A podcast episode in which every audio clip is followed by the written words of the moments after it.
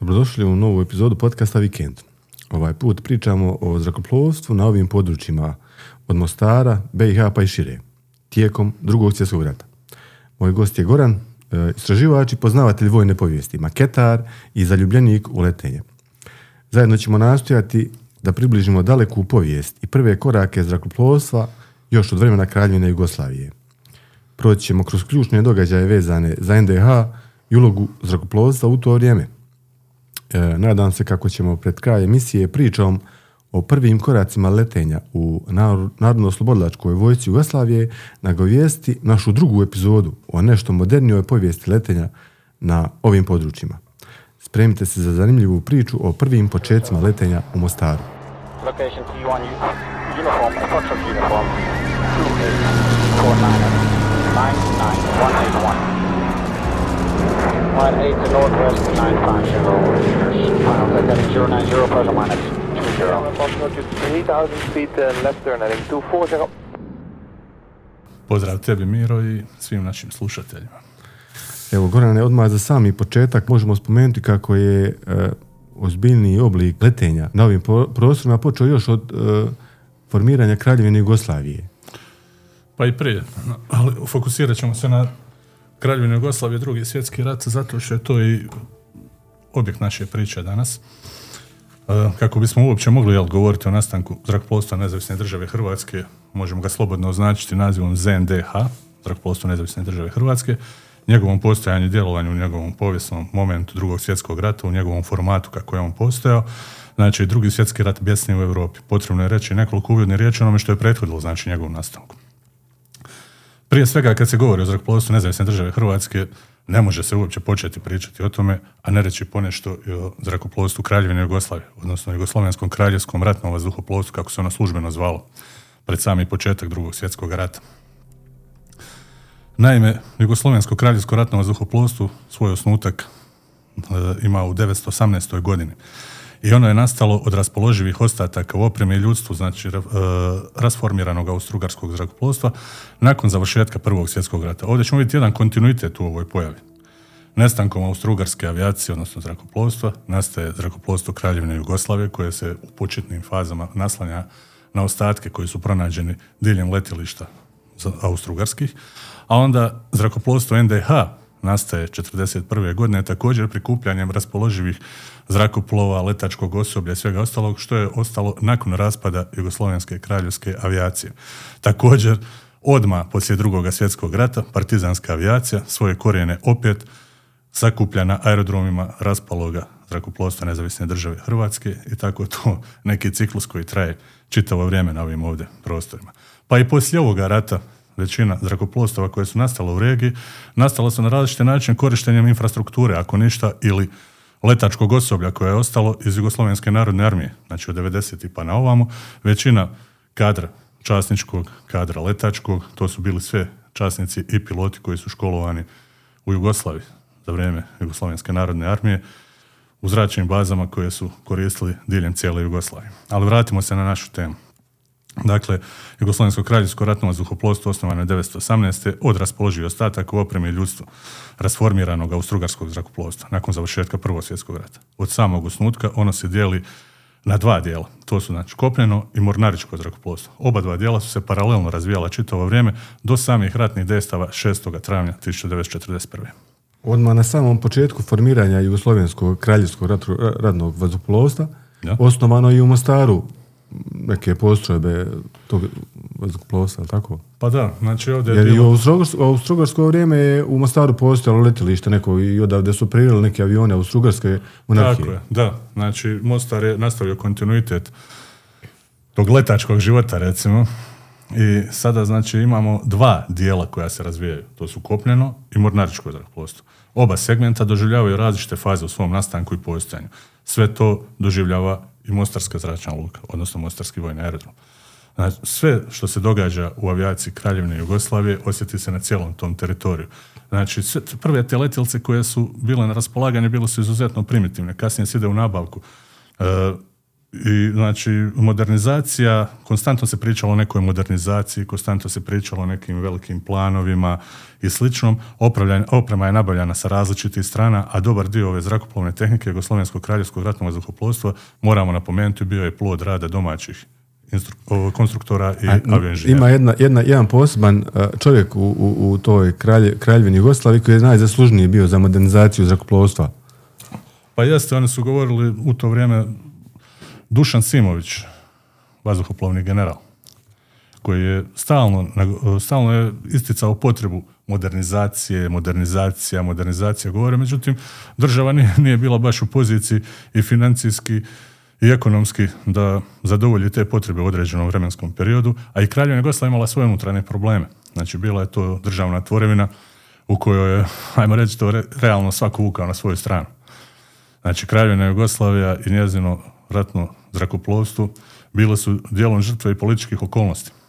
Međutim, ta neminovna modernizacija uistinu dolazi pred sami drugi svjetski rat, dolazi do izvjesne modernizacije Jugoslovenskog kraljevskog ratnog zrakoplovstva, ali pokazat će se da ona sudbonosno bila zakašnjela i u svakom slučaju nedovoljna za bilo kakav smislen otpor ogromnoj zrakoplovnoj moći sila osovine koje će se nadviti nad Jugoslavijom 6. aprila u čuvenom šestoaprilskom ratu koji nije dugo potrajao. Kad je riječ o nabavci i modernizaciji Jugoslovenskog kraljevskog ratnog vazduhoplovstva, na prvom mjestu bi istaknuo vrlo zanimljive nabavke iz inozemstva, recimo poput kupovine 12 britanskih u to vrijeme vrlo suvremenih, jako naprednih lovaca, zra, lovačkih zrakoplova tipa Hawker Hurricane u varijanti MK1, a također je u to vrijeme pribavljena i licenca za proizvodnju ovoga zrakoplova u samoj Jugoslaviji. Znači u Jugoslaviji se proizvodio britanski zrakoplov. Da, da. I ne samo on, proizvodili su se i mnogi drugi zrakoplovi, recimo Dornier 17, njemački bombarder u varijantama KA i KB, to su bile Znači varijante. Kraljevina Jugoslavija imala fa- fabrike u kojima su proizvodili britanski i njemački zrakoplovi usporedno. Kako da ne, da.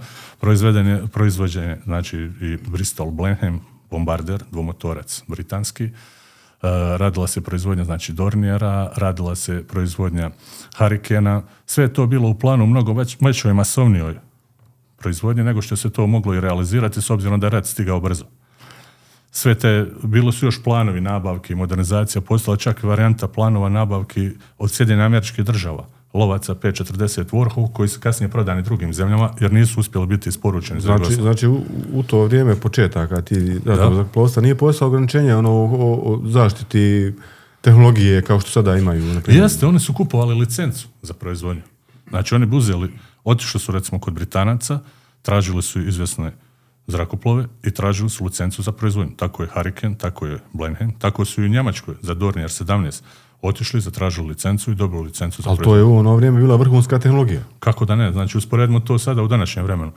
Recimo, proizvodnja Harikena u to vrijeme, to govorimo znači o 39. 40. 41. godini.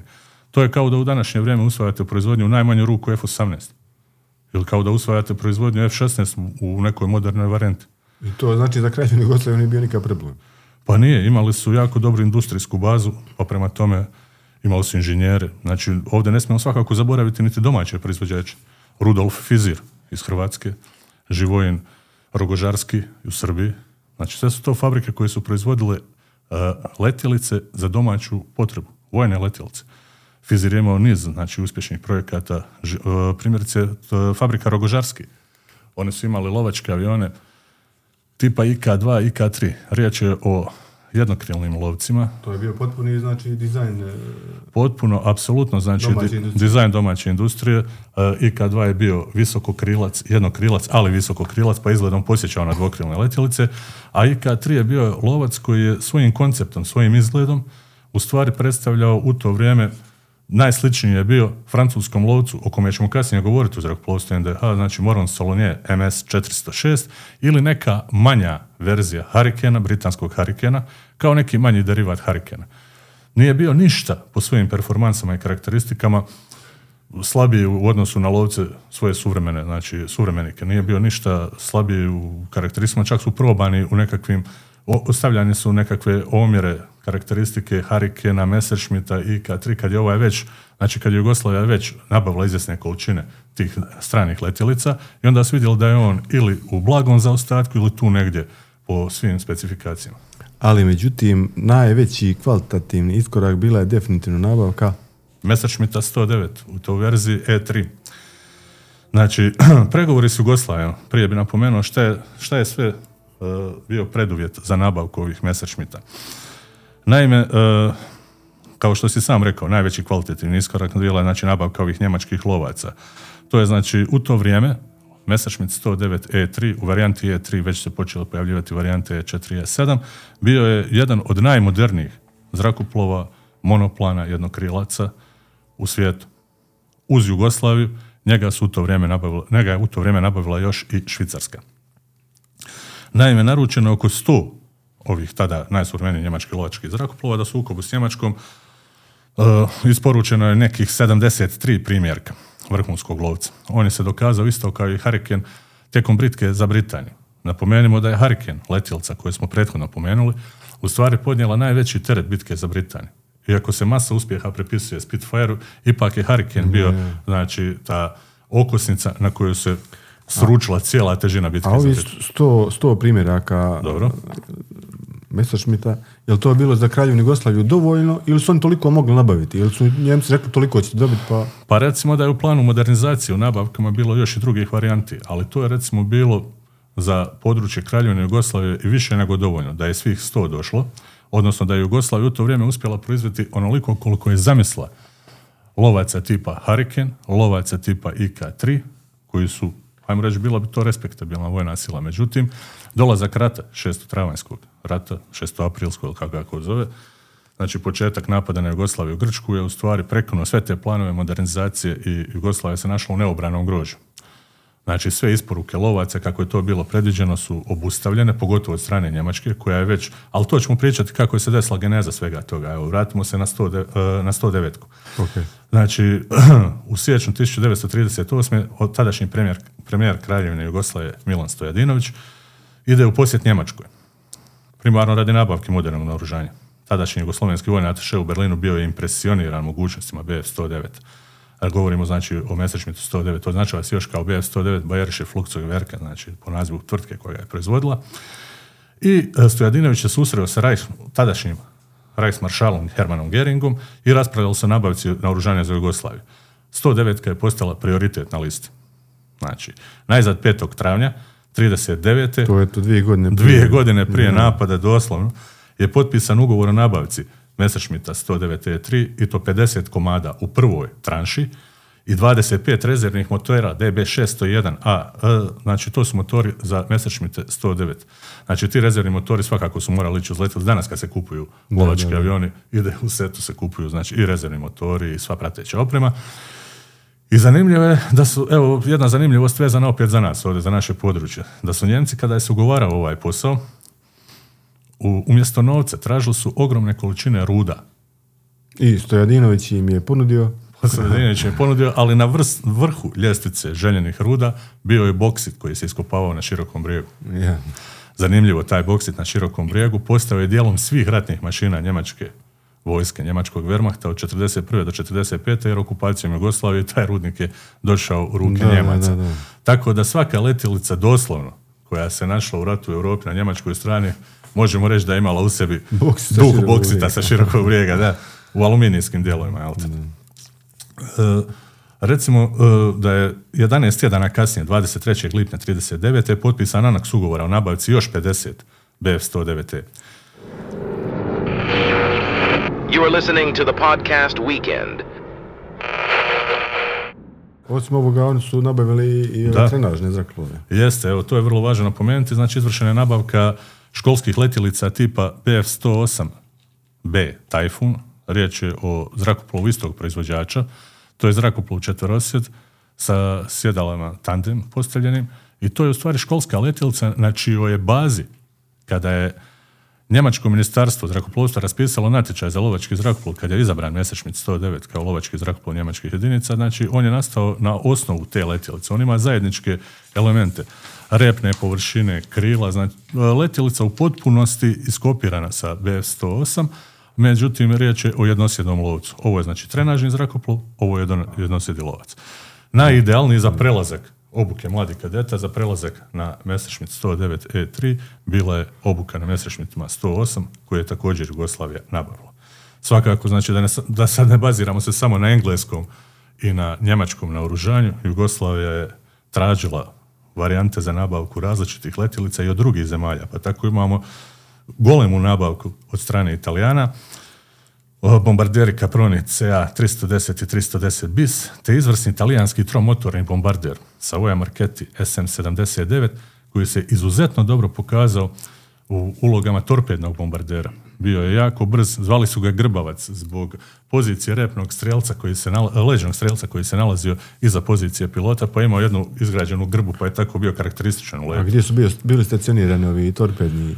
Mi nismo imali torpedne varijante, imali smo bombarderske varijante, ali eto zanimljivo i u Mostaru je bila jedna bombarderska eskadrila smještena i zanimljivo je jedan detalj da je jedan od tih bombardera... Ova talijanska bombarderska? Ne, ne, naša. A, sastavljena od talijanskih zrakoplova. Da, sastavljena od talijanskih zrakoplova, znači ti sa Voja Marketi 79 kad su došli u Jugoslaviju, dio njih je prebačeno i na Mostarski aerodrom i koristili su se u, za trenažu, za izviđačke letove, za uvježbavanje, znači bombardovanje svega ostaloga. I u jednom od takvih trenažnih letova, jedan od tih aviona s oznakom uh, bijeli 13, znači na trupu je bio iscrtan broj 13 bijeli, upao je negdje u Neretvu i ta slika postoji na, u knjizi SM79 Jugoslav Story autora Borisa Ciglića. Znači, postoje dvije fotografije, čak su se neke djevojke sa nekim momcima slikale, kao u, pozadini je bio taj Savoja Market. Da, prema podacima koji se nalaze u knjige, knjizi riječ je o e, području Skakala, da je taj avion pao na skakalima. To tu kod Orlacan, da. Jeste, ali mene ono više liči na, meni osobno ono više liči kao da je negdje prema Buni dole, znači ono, nije mi taj tamo ambijent iza te male kuće. Moguće, evo, ne znam, ne znam kako je tada bilo, bio taj ambijent. Stavit ćemo link dole u opisu pa nek gleda, Može, da. onda pa ima, znači to, komentar. Da, i govorim ovo sve, znači crpim ove sve informacije, da, da ne budem nepravedan prema autorima mnogih knjiga koji su za ovo područje, recimo dvije najbolje knjige koje obrađuju područje zrakoplovstva nezavisne države Hrvatske u dva izdanja, znači jedno u nakladi Ljevak, a drugo u nakladi školske knjige, izdali su tri autora. Daniel Frka, Josip Novak i e, Siniša Pogačić. Oni su napravili stvarno jedan krvavi istraživački rad i u prvom izdanju su neke informacije objavili, pa su u drugom izdanju izbacili korigirano izdanje sa unapređenim podacima, sa novim slikama, dosta je novih fotografija u drugom izdanju, od, od kojih su mnoge i kolorne fotografije. A, ovo prvo izdanje? A u prvom izdanju je bilo, ajmo reći, e, malo je šturije, malo je sažetije. Unutra su, znači, kad je riječ, e, ima jedan poseban dio odvojen e, sa kolornim profilima zrakoplova koje su radili rekonstrukcije u boji. Time se ja bavim, između ostaloga radim za strane autore kad su radili te kolorne profile, dosta ih je manje u prvom izdanju, u drugom izdanju su to skoro pa poduplali. Mi ovdje imamo onaj, možete čuti kako se listaje. Da, oba primjerka. Ovo prvo izdanje je izdano uh, 98. Jeste. A ovo je iza 2000 neke, ne znam točno, evo sad ćemo da vidimo. Ja, moram napomenuti kako je povod za ovu emisiju upravo, upravo Goran koji me je upoznao sa 2021. evo, znači. Zatim da. da je nabavio ovu knjigu, kupio. da. Tako da smo se odlučili da za, za naše slušatelje snimimo jednu emisiju ovako, jer ima dosta, dosta nekih činjenica, informacija koje, za koje prosječan čovjek i pa ne zna.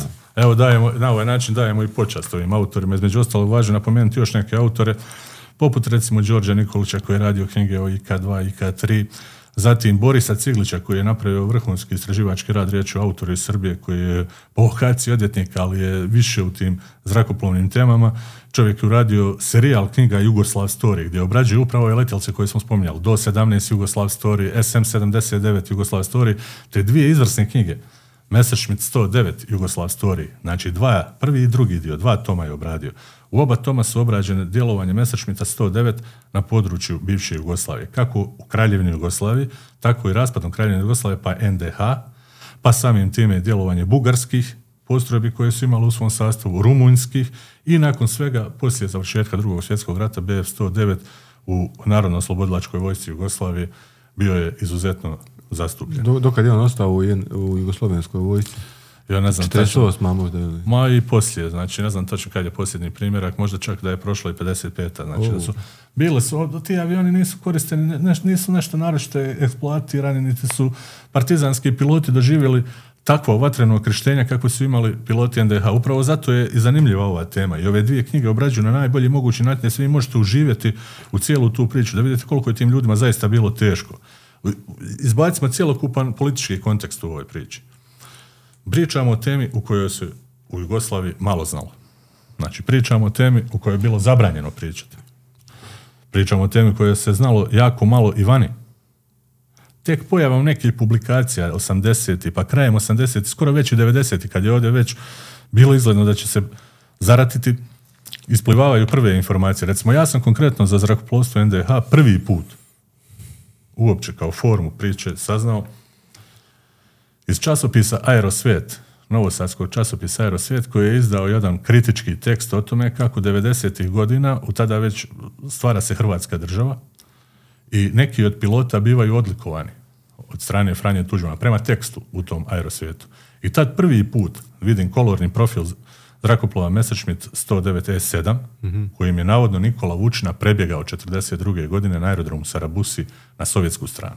Toga ćemo se dotaknuti u kasnije ja, Moramo zapisati Nikolu Vučinu da, da ga malo kasnije da detaljnije opišemo čiteljima. Da. Evo za kraj ovoga prvog dijela uvodnoga možeš mi još samo spomenuti ove domaće proizvođače. Pa svakako.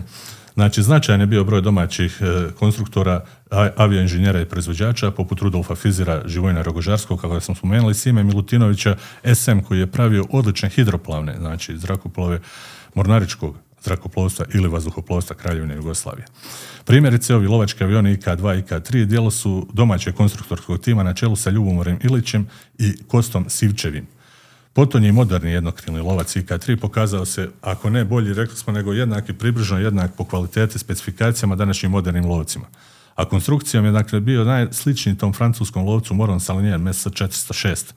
Bilo je još letjelica koje su bile u tom rangu, međutim, hajmo reći da je to bio pravi prvi pionirski izlet Jugoslovenskog kraljevskog vazduhoplovstva i inženjera iz Jugoslavije u području ozbiljne lovačke avijacije.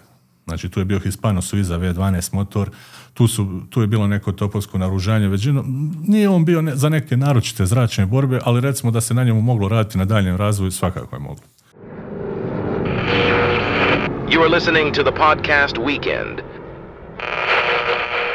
Meni dalje fascinira kako je tada ta kraljevina Jugoslavija u svoje vrijeme, ono, za današnje ove prilike nije mi shvatljivo da, da su mogli kupovati i s jedne i s druge strane, jer tada je se već znalo, već se svijet podijelio pa jeste, na, na, na, na, na, te sile osovine i vamo s druge strane, a Jugoslavija bez problema kupovala vojnu tehnologiju kvalitetnu, kako, da kako i od Engleske, tako i od Njemačke, pa i od Češke, jel tako? I Česi pa, su bili tu... Da, i Česi. Bila je varijanta nabavke avinih lovačkih zrakoplova B534, ne znam koji je još bio u pitanju, međutim nije se nikad realizirala ta nabava, ali sa češkom vojnom industrijom bila je dobra suradnja. Znači, tada nije postalo to ograničenje na prodaju te vojne tehnologije, to moglo je se kupiti. Pa nije, danas su malo drugačiji uvjeti, danas se uvjetuje da, nabavka. Tada nije postalo. Da, danas je to stvar političkog opredjeljenja, političkog profila. Znači, ako si država NATO-a, znači isključivo moraš nabavljati oružje od članica NATO, posebno od Sjedinjenih američkih država, ako kupuješ oružje od Rusa, Americi će ti zamjeriti. Ako kupuješ oružje od Amerikanaca, Rusi će ti zamjeriti. Ovdje je stvar više... Pa, e, to, sa današnjeg točke gledišta to je malo tada bilo Pa meni, meni je isto čudno. Znači, s obzirom da je primjerice, ukoliko Jugoslavija kupla 100 lovaca, Messerschmitt 109 3 u slučaju da se odlučila, a odlučila se u jednom momentu, znači desio se taj puč, pričat ćemo o tome kako je se desilo sve to, znači postaje do, doslovno britanskom filijalom na Balkanu. Znači, Britanci mogu doći u posjet lovačkih zrakoplova koji su im glavni panda nad ratišta. To je u današnje vrijeme nezamislivo. E, pa to, da. E, ali dešavalo se to i odmah i poslije. Recimo, dešava se situacija kada je za vrijeme vladavine Šaha Reze Palavija u Iranu, znači kupljeni su zrakoplovi tipa F-14 Tomcat, o tome možemo napraviti jednu priču, jer je Tomcat u stvari ima zahvaliti Iranu uopće što je nastao. Iran je bio glavni financijar cijelog projekta. To ćemo u epizodi broj 3. Hoćemo, naravno.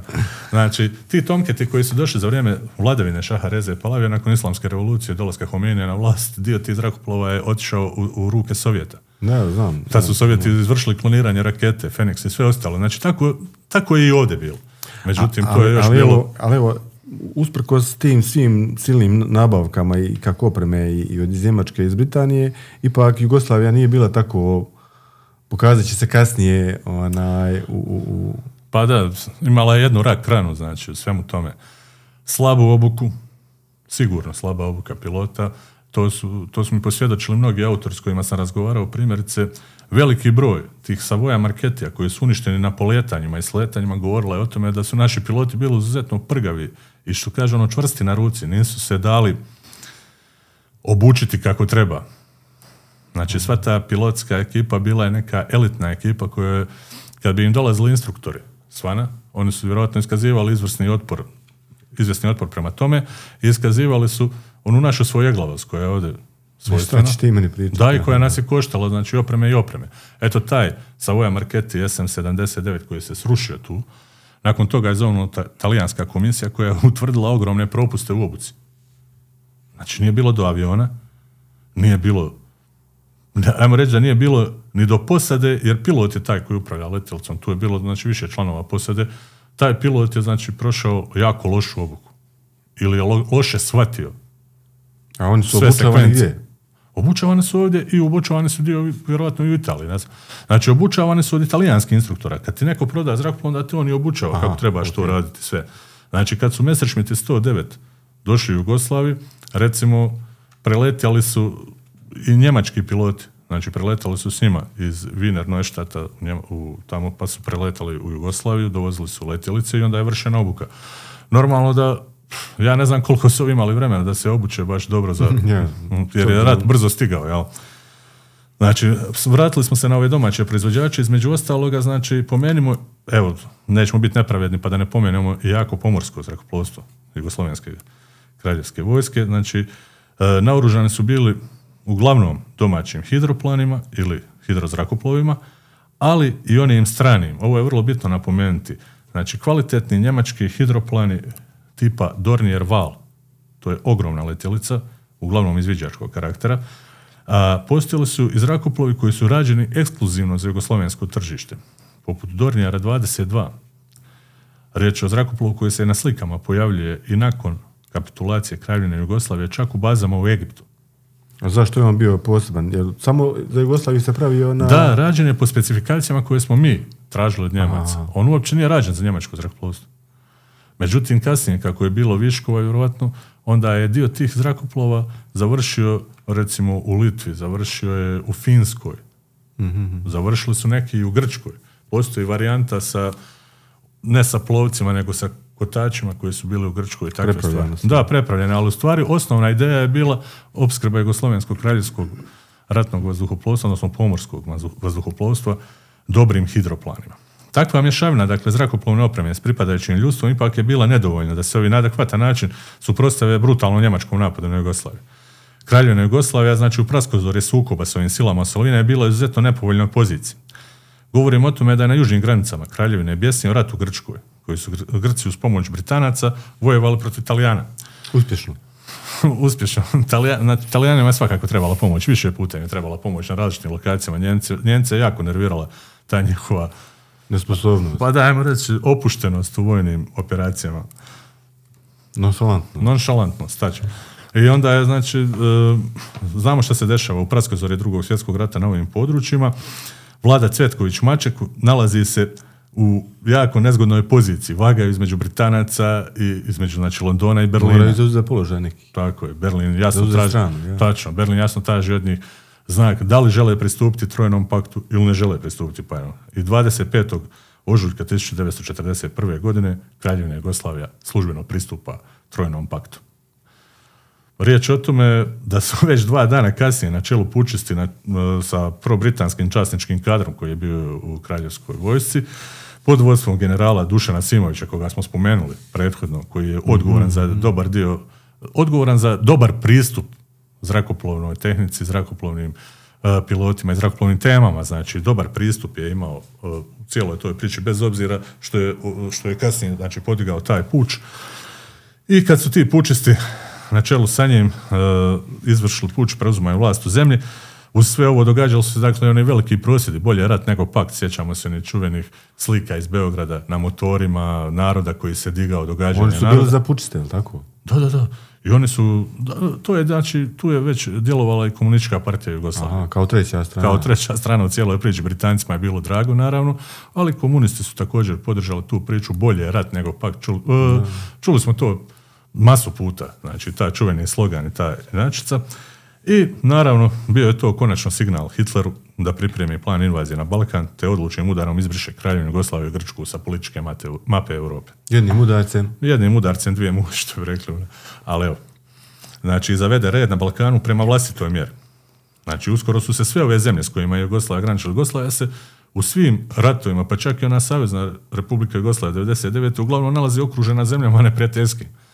Znači sve zemlje NATO se 99. nalazile oko tadašnje Savezne Republike Jugoslavije, a 41. oko Jugoslavije, znači sva ekipa, tu je znači Austrija koju je anektirala Njemačka, tu je Mađarska, kraljevina Mađarska koja je satelit Njemački, tu je Rumunjska, Bugarska, satelit Njemački, na jugu je Grčka koja se urušava također kao Jugoslavija. Ja, u ratu. Tako je i Albanija koja je izvršila invazija Italije. Znači, Okupirano sa svih strana je bila zatvorena bazom sila osovine. I Jugoslavija u takvoj političkoj situaciji možda je bilo najpragmatičnije da ostane u trojnom paktu Pa u tom momentu. Mačku ništa drugo nije ni prestao. Nije to, ništa, doslovno su izašli, znači uzeli su kartu, pogledali su, skontali su gdje se nalaze. E. I sada imamo tu situaciju, to je bio konačni signal, znači Hitler ovaj je skužio da od toga nema više ništa. I naredba za napad na Jugoslaviju, da se mi razumijemo, bila je izdana 27. ožujka na zatvorenom sastanku u Berlinu. Hitler je već izdao naredbu za operaciju Marita, osvajanje Grčke, prodor kroz Jugoslaviju, zauzimanje svih važnih objekata u Jugoslaviji i dalje je povijest. Napad je otpočeo 6. travnja 1941. oko 5 sati ujutru iz svih pravaca, a prijestolnica Beograd je bombardirana oko 6.30 sati u više udarnih talasa bombarderskih skupina uz pratnju velikog broja lovaca kao zaštita bombarderima. Znači, u napadu na Jugoslaviju uglavnom su sudjelovali bombarderski avioni tipa Henkel 111. Riječ je o dvomotornom teškom bombarderu. Zatim Junkers 88, također dvomotorni bombarder i čuvena štuka Junkers 87 u verziji B2. Pa u svim filmovima smo gledali kako štuke bombardiraju Beograd. da, znači uglavnom Da, to je ta 41. slika koja nam je pred očima, a te štuke bile su izuzetno zastrašujuće zbog vrištećeg zvuka koje su ispuštali prilikom obrušavanja, a za njega, tako? da, za njega su odgovorne vjetruške, elise koje su se nalazile, one su imali fiksne kotače na krilima, znači nisu se mogli uvlačiti u da. Stajni trap se nije mogao uvlačiti u krila i ti fiksni kotači su na svojim vrhovima imali vjetruške elise koje bi u određenim zvukom, u određenom momentu upozoravali pilota da iz poniranja koje je bilo po 90 stupnjeva izvuče zrakoplov kako ne bi udario nosom od zemlje. Kad počne svirat, izvlači. Jeste, izvlači. E, zbog tog e, ne baš adekvatnog i ne baš na vrijeme izvlačenja iz poniranja prilikom jedne obuke stradalo je više pilota, među kojima je bio i sin jednog ličnog Geringovog prijatelja. Uglavnom su na štukama na početku rata obučavani sinovi njemačke aristokracije i bogate ekipe koja je mogla koja je smatrala tada se, znači tada je štuke pratila priča da je riječ o zrakoplovima koji su neuništivi, kojima ne može niko ništa, jer nikad nisu dotada ni naišli na neki naročit otpor. Što će se kasnije Što pokazati. se kasnije pokaza fatalno više. Ja. Čak je, mnoge štuke nisu imali neko defanzivno naoružanje s prednje strane, znači imali su nekog mitraljezca u, repnom, u stražnjem dijelu za pilota i onda se događa situacija da je za vrijeme invazije na Poljsku nisu naši, nisu naišli na neki naročit otpor, znači nije bilo nikakvih. Konjanika Poljske. Da, da, ovi su ono hrabro rešali na konjima, ono. I onda se dešava kampanja u zapadnoj Europi, te da tu također nemaju nekog naročitog neprijatelja. Bila je to ekspedicijna britanska trupa, bilo je nešto Rafa, bilo je nešto francuska avijacija, ali francuska ako francuska, ušla je također ko Jugoslavija, ne Znači nisu imali dostojnog protivnika. Naravno. A, a u Jugoslaviji jesu li imali dostojnog protivnika? Kakva je bila situacija, na primjer, sa e, kralje, kraljevskim zrakoplovstvom u Mostaru? Jesu li oni predstavljali bilo kakvu prijetnju tim? Pa naravno da nisu, tu je bio minimalan broj letilica, jer je za naredba bila noć uoči samoga napada na Jugoslaviju da većina letjelica preleti na letilište u Beograd. Jer se branila prestolnica. Znači oni su već znali da će da doći do invazije. Pa da, znači sav teret napada na sebe preuzeo šesti lovački puk iz Beograda. Da brani Beograd. Jeste. Ovdje je ostalo nekoliko letjelica, među ostalima bio je i Messerschmitt 109 broja L2, crni L2, na kome je Blagoj Grujić toga famoznog jutra se suprotstavio italijanskim napadačima koji su došli sa bombarderima iz pravca mora, iz Jadranske obale.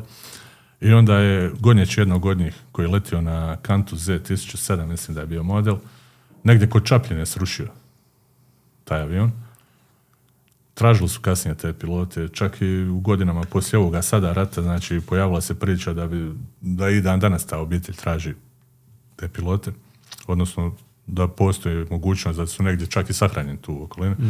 I taj Blagoj Grujičić je također poginuo tog dana na- nakon povratka iz jedne emisije, njegov avion je mitraljiran na sletanju od strane, mislim da je B-110, Messerschmitt 110 razarač.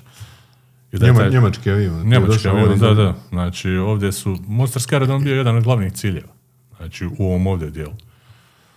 Italijansko zrakoplovstvo imalo je zadatak da izvrši prvi udar, znači u, ovi su vamo u Beograd, Beograd je napadnut iz više smjerova, zna- znači uglavnom letilice iz Bugarske, sa letilišta iz Bugarske i okolnih zemalja, znači, a e, ovamo, znači, e, Zagreb i Slovenija, odnosno dio Hrvatske i Slovenije, znači napadnut je iz baza u Austriji, isto jutro. Međutim, aj- ajmo reći, uvjetno rečeno, Beograd je živio najveće razaranje toga jutra. Pa, je li to možda i razlog zato što se i najviše i branili? Čak šta više je zakašnjela reakcija, poprilično.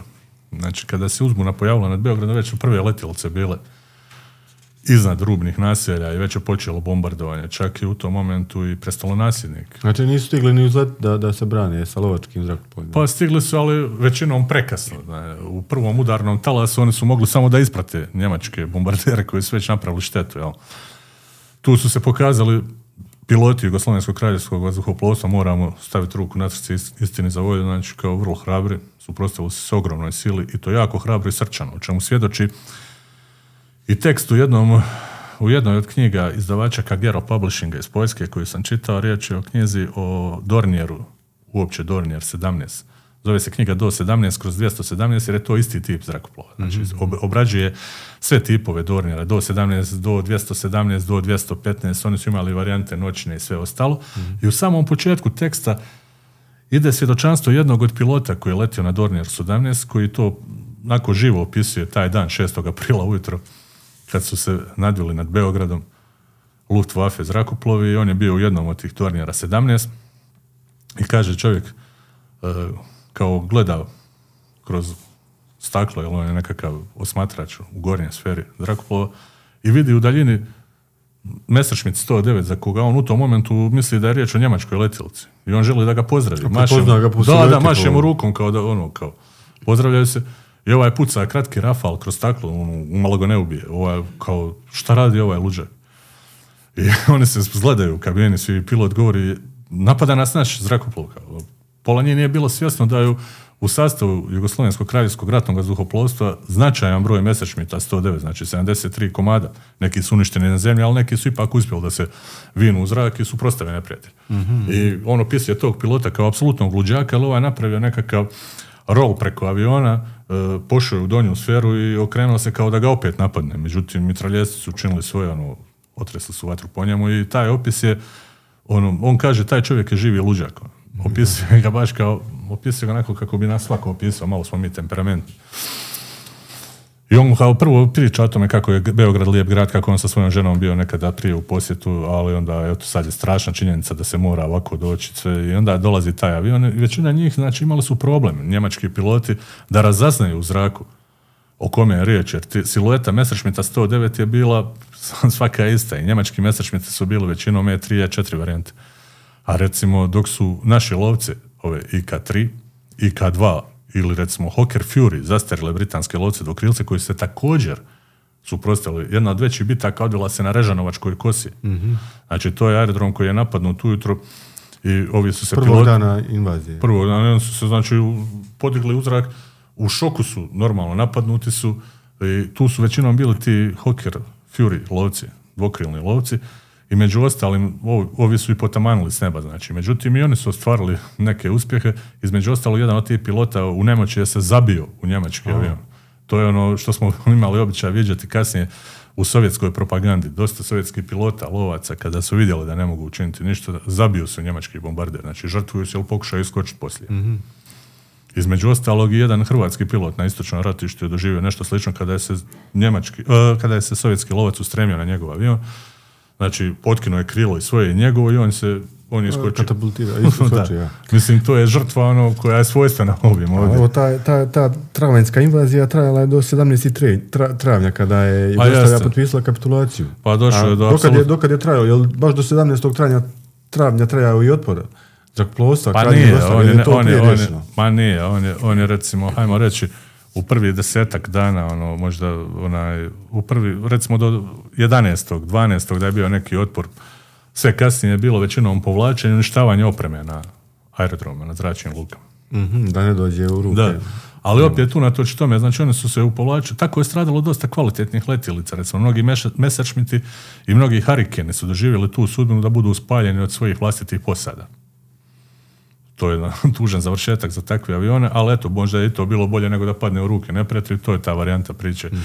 Kada zapovjedništvo izda zapovjed da se uništavaju letjelci, da se ide. I sada dolazimo do ovoga glavnog, glavnog dijela emisije o, o, o nastanku e, zrakoplovstva u Nezavisne države u nezavisnoj državi. Koje je opet, kao što su na početku rekao, nastalo na kostima ovih predstojećih Pa da, kao što je KRV nastalo na kostima austrougarske avijacije, tako je i NDH u prvim danima svoga osnutka i formiranja. Zrakoplovstvo NDH je znači nastalo na kostima, odnosno na bazi onoga što su našli na letjelištima od opreme, od kadra, od Jugoslovenskog kraljevskog ratnog zrakoplova. Međutim, da bismo rekli o čemu je riječ, napravit ćemo jedan kratki uvod. Znači, u ovim okolnostima već 10. travnja, kada su gusjenice ovih prvih njemačkih tenkova, pancera, dvojki i trojki protutnjale kroz Zagreb, ustaški vojskovođa Slavko Kvaternik, poznati iz povijesti, proglašava nezavisnu državu Hrvatsku. Pavelić još nije bio došao u Zagreb i time službeno nastaje državni projekt koji će, evo, da se ne dotičemo političkih tema i svega ostaloga, povijest će pokazati bio sve samo nezavisna država, samo nije bio nezavisna država. A u kojoj je, znači, ustaški pokret pod diktaturom i rukom njegova poglavnika Ante Pavelića uspostavio strašnu diktaturu koja će u povijesti ostati obilježena kao marionetska i satelitska država nacističke Njemačke i fašističke Italije. Poglavnik Pavlović pristiže pet dana kasnije u Zagreb, a dan kasnije imenuje novu vladu. Sve su ovo znači preduvjeti za osnutak zrakoplovstva nezavisne države Hrvatske. Ustrojava se vojska u svim segmentima, pa tako i zrakoplovstvo. Znači, uskoro se kreće u formiranje cjelokupne vojske. Slavko Kvaternik biva osnovan, e, imenovan vojnim zapovjednikom i ministrom Hrvatskog domobranstva. On je morao organizirati uspostavu novih vojnih snaga. U sklopu cjelokupnog formiranja dolazi do osnutka Hrvatskog ratnog zrakoplovstva. Prvi korak dogodio se već 19. travnja 1941. godine, kada je došlo do osnutka odjela zračnih snaga. Na čelu se nalaži tada bivši oficir Jugoslovenske kraljevske, kraljevskog ratnog vazduhoplovstva Vladimir Kren. U tom momentu je bio pukovnik. Znači, Vladimir Kren je u dva navrata bio zapovjednikom zrakoplovstva nezavisne države Hrvatske. U jednom periodu je bio Adalbert Rogulja kad je on otišao u mirovinu, o tome ćemo govoriti malo kasnije. Prema podacima koji su objavljeni u mnogim publikacijama i koji su objavljeni javno, on je dva dana prije napada na Jugoslaviju zrakoplovom potez 25 Jugoslovenskog kraljevskog ratnog zrakoplovstva prebjegao u Austriju na letilište Grac i stavio se na raspolaganje Njemcima. Ajmo reći znači, da je to prvi korak. Samim time, znači, e, uskoro kren kreće znači, u organizaciju, formiranje bar privremenog organizacijskog sastava, takozvanog, tada nazvanog odjela zračnih snaga. Za stalna letilišta proglašava na prvom mjestu Banja Luku, Sarajevo, Mostar, Zemun, Zagreb i mjesto Sjetlinu. Iste godine osniva zapovjedništvo zračnih kraga i kreće se s radom i driličarske škole. Znači sve su to preduvjeti za osnutak nečega što će kasnije biti glavni saveznik njemačke vojske i njemačkog zrakoplovstva Znači, Mostar na je području bio Balkana. i, i, i jedno od ključnih le- letilišta u... u Pa jeste, u jednom momentu je Mostar bio i talijanska pilotska škola. Znači, u toj talijanskoj pilotskoj školi obučavali su i hrvatski zrakoplovci. Ali je bio i baza njemačke lovačke avijacije. Nevezano za NDH. Nevezano, da. Zrakoplovstvo. Jer u jednom momentu, znači, njemački zrakoplovci preuzimaju na sebe najveći teret odbrane neba iznad područja zrak, e, nezavisne države Hrvatske. Riječ, govorimo već o 44. godini, kada se nad nebom nezavisne države Hrvatske pojavljuju saveznički bombarderi. A to je kasnije, to je kasnije, o tome ćemo preći. Da. Naime, e, 1. srpnja 41. počinje s radom i prva zrakoplovna škola u Zagrebu. To je, hajmo reći, nekakav početak obuke, edukacije Mhm. budućih pilota. Ko čini te polaznike škole? Jesu imali tu kadra iz Kraljevine Pa Jugoslavije? svakako da ima. Mnogi su se stavili na raspolaganje. Evo, vidjet ćemo u jednom datom momentu pa i veliki jas, Cvitan Galić, znači prebjegao je, odnosno otišao je sa svojim zrakoplovom na jedno letilište i stavio se na raspolaganje. Znači čovjek je imao izgrađenu nacionalnu svijest, shvatio je da se država raspada i da u samom tome, znači, Sutonu Jugoslovenskog kraljevskog ratnog zrakoplovstva, on se stavlja na raspolaganje.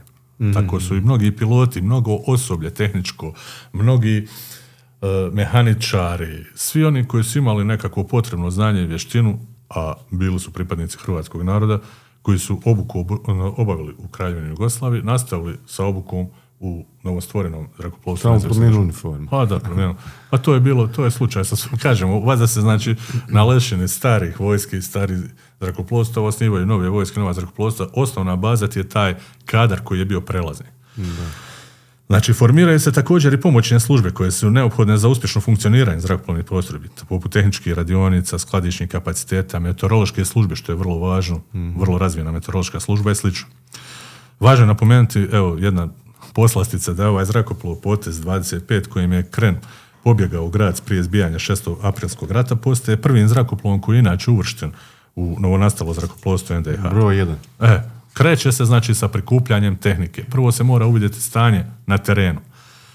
Shvatimo da je u tom momentu njemačka vojska ona koja određuje pravila igre i oni su zarobili dobar dio ratnog materijala i opreme na aerodromima i letilištima na kojima vojska Kraljevine Jugoslavije zbog bježanije i zbog općeg rasula nije stigla da uništi te letilice. Koliko, je, koliko je značajni dio uništen ili je to bilo Pa dobar dio je uništen, hajmo reći da ali su dobar dio e, nađeni u ispravnom stanju. Mhm. Pa čak su nađene letjelice koje su se kasnije mogle popraviti. Na mnogim fotografijama koje, koje sam imao priliku vidjeti i koje skupljam također između ostalog u sav materijal u avijaciji knjigama kojih imam preko 500 kod kuće, nalazi se ogroman fotoarhiva među koje se nalazi i fotografija sa Mislim da je riječ o Zemunu, gdje se nalaze letjelice jugoslovenske kraljevske avijacije, koje su tako nabacane na nekom prostoru, na nekoj ledini, na nekoj livadi. Parkirane. Parkirane, ali su baš ono razbacane, vidi se kao da je neko dovlačio, čak tu je vjerojatno bilo dosta njih koji su bile parkirane i dobar dio tih letjelica je zastarjelog tipa. Tu su neki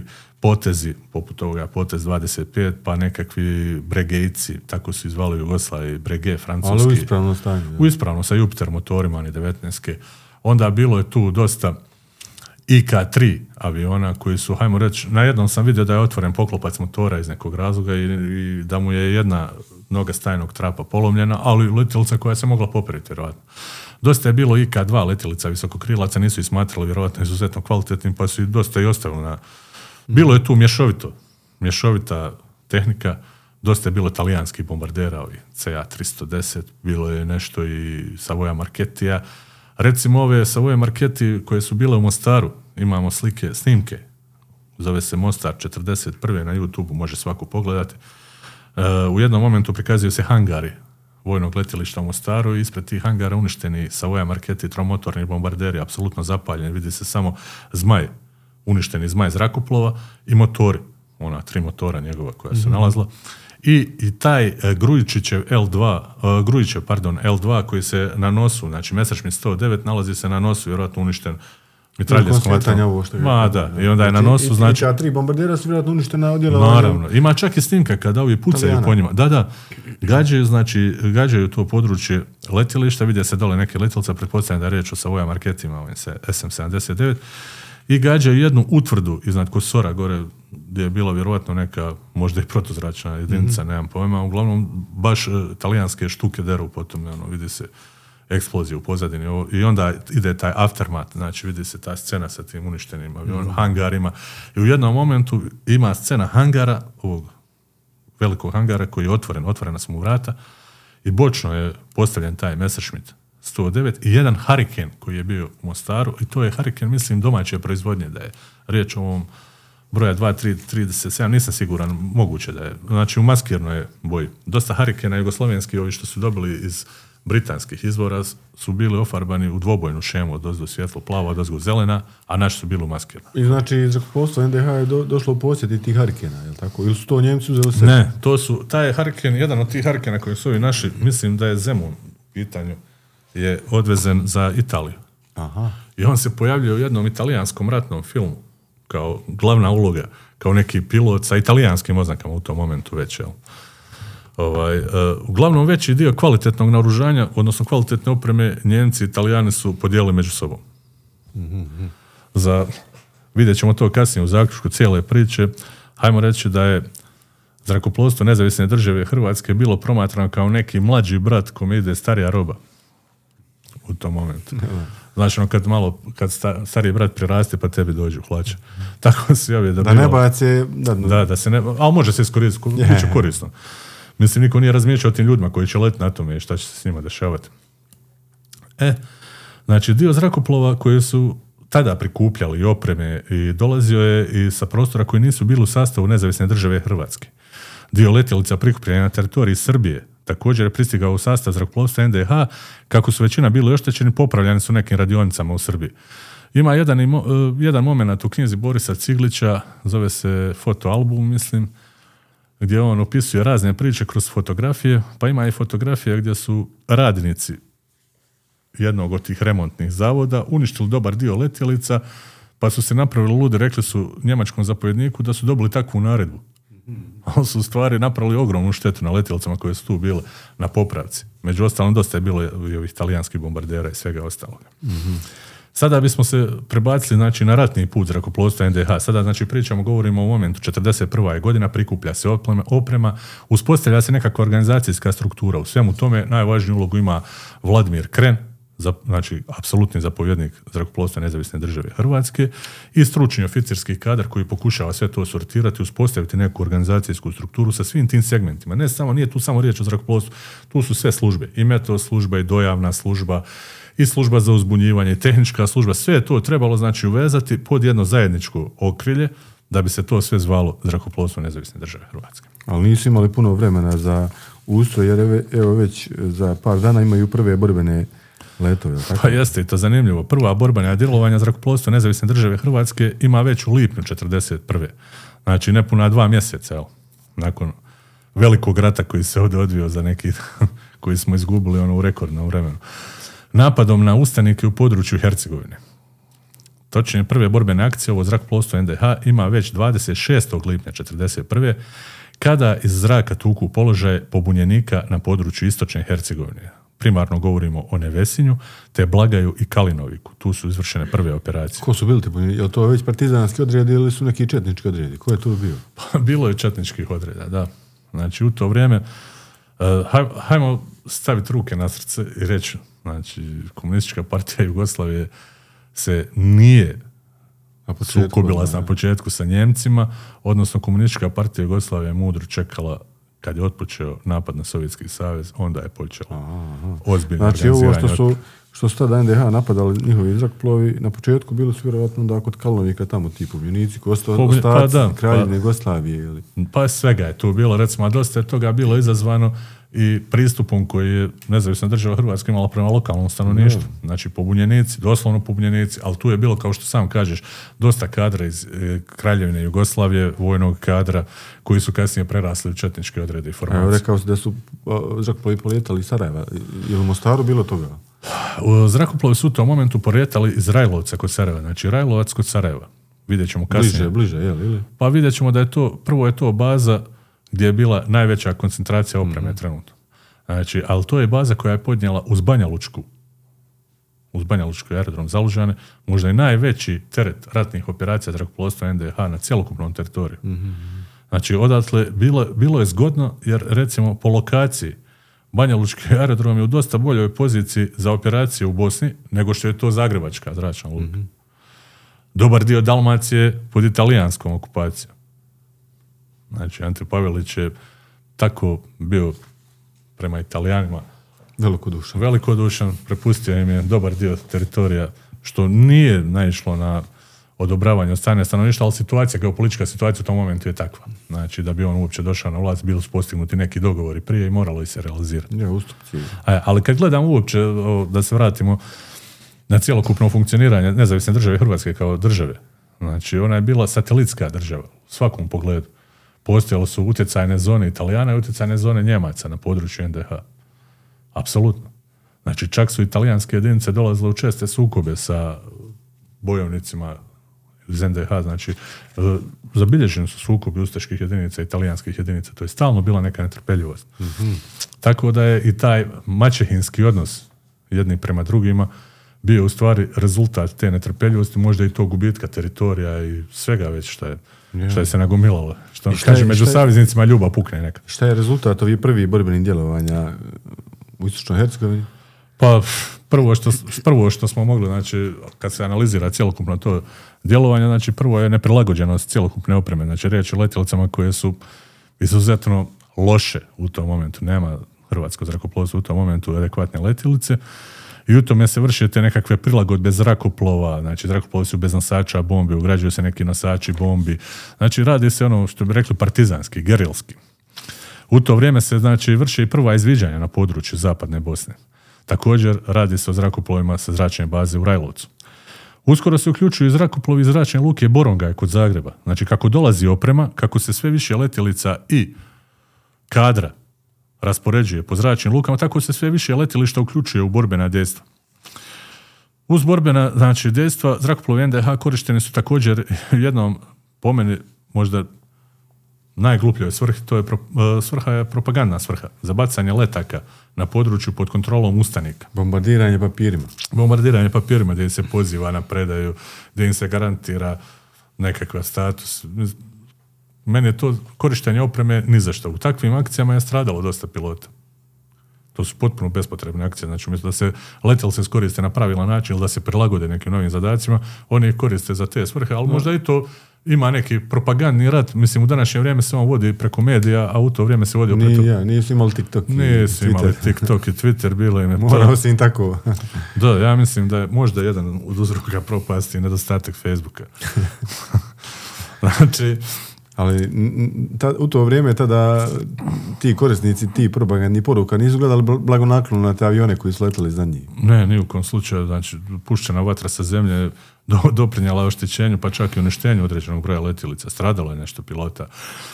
Postupno se znači uvode u borbu i novi tipovi zrakoplova. Tu prvo mislim na dobar kvalitativan skok opet. Govorimo o kvalitativnom skoku. Riječ je o Savoya Marchetti SM-79 bombarderu koji je bio i tekako opremljen za borbene zadatke, odnosno za Talijanski. Da, da, talijanski tromotorac, bombarder, jako brz, jako agilan, u to vrijeme jako cijenjena To letjelica. dobili od Talijana. Od Talijana dobili. Ne, to je oprema koja je zatečena. ostala? Da, da, iz Kraljevine A, Jugoslavije. Znači ništa nisu dobili od eh, Talijana, saveznika, U prijatelja. tom momentu ne. Kasnije počinju prve isporuke, a i tada kada dobivaju, dobivaju jako lošu opremu, dobivaju zastarjele lovce Fiat G50 bis, dobivaju neke bombardere CA 310, 314 koji To je čak i gore oprema nego što su od Kraljevine Jugoslavije naslijedili. da, ono, znaju neka Dobri sa- saveznici, saveznici dobri iznenaditi. Da, da, Italijani, Italijani su često puta znali iznenaditi i sebe i druge. Tako da, Mislim, ajmo reći ovako da im je bolje išlo sviranje nego, nego ratovanje što se pokazalo i u filmu Mandolina ovoga Korea, kako se zvao? ovaj? Ali dobro, pokazat će se kasnije da su Talijani i na kraju i dobri bili. Pa dobri su bili. Italijani su čak i Spasili su ovdje neke. spasili se, da, suprotstavili su se nekim divljačkim akcijama koje su bile na ovim područjima, pa su na taj način uspjeli spasiti određenu glavninu stanovništva na nekim područjima. Iako opet kažem, i tu je uzrok ta netrpeljivost. Da. Znači, nisu, nisu oni baš volili lokalno stanovništvo, ali eto, da na neki način napakoste ovim drugim. Dakle, potpuno se uvode novi tipovi zrakoplova, rekli smo, znači, do kraja 41. piloti ZNDH vrše skoro 1500 borbenih letova, različiti, od namjenskih zadataka, uspostavljanje koordinacije s trupama na zemlji i u tom momentu gube najmanje šest zrakoplova. Prema podacima koji su objavljeni u literaturi, između ostalog i u knjizi Zrakoplovstvo nezavisne države, ova tri autora koje smo pojavili. jel to značajni gubici šest zrakoplova? Pa u tom to- momentu to- je za tu, za tu raspoloživu flotu koju su oni u tom momentu imali, da. Ja. Borbe su bile, ne, znači, možemo reći sljedeće. Od svih ratišta u Europi, njemački vojnici su se bojali dva. To je istočno bojište prema Sovjetskom savezu i Balkan. Balkan je bio stalno, znači vidjet ćemo sad kroz ovo, od 41. do 45. do sutana i nestanka nezavisne države Hrvatske i zrakoplovstva koje je ona iznjedrila, to su konstantne borbe. Nije bilo predaha minutu. Ali te borbe su smanjenim ili većim intenzitetom, smanjenim većim intenzitetom se protezale kroz duži vremenski period, pa je to stvoreno, to je postalo navika, to je postala normalna okolnost. Međutim, samo dolazila je nova oprema, dešavale su se nove borbe na zemlji, promjena stanja na terenu. ti, mi moramo reći da je narodno-slobodilački pokret, i to je opće poznata činjenica, u početku drugog svjetskog rata, jako usko surađivao sa četničkim jedinicama. Znači, u početku, u početku rata na ovim područjima dolazi do suradnje između četničkih i partizanskih jedinica i ustaške jedinice na terenu, odnosno ustaška vojska, domobranstvo i ostalo, imaju žestoki problema, imaju sukob sa dva neprijatelja trenutno na terenu u tom momentu. Rade se isporuke, pa raste i broj raspoloživih zrakoplova, što daje dakle mogućnost formiranja dodatnih jata, kako se zvale, kako se zvale ove funkcionalne jedinice zrakoplovstva nezavisne države Hrvatske. Dolazimo do 42. godine. 42. godinu možemo reći da je obilježio značajan razvoj u tehnici i borbenim djelovanjima. Znači, sve više borbenih djelovanja, doprema se nova tehnika, nastavlja se formiranje novih jata zbog umilanja raspoložive opreme i ljudstva. Druga zrakoplovna luka u Rajlovcu postaje u ovom momentu najznačajnijom zrakoplovnom bazom u borbama s partizanskim postrojbama. One su se u Bosni sve više zaoštravale s upotrebom najvećeg broja raspoloživih aviona.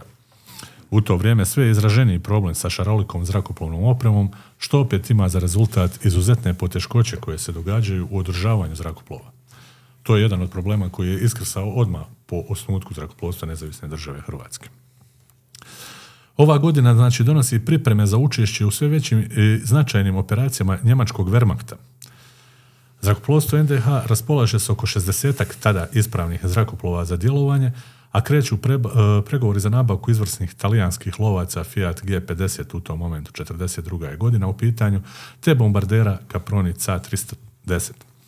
Uskoro pristižu i Dornijeri i e, dio tih Dornijera je bio jugoslovenski model K, znači one koji su se proizvodili u Jugoslaviji.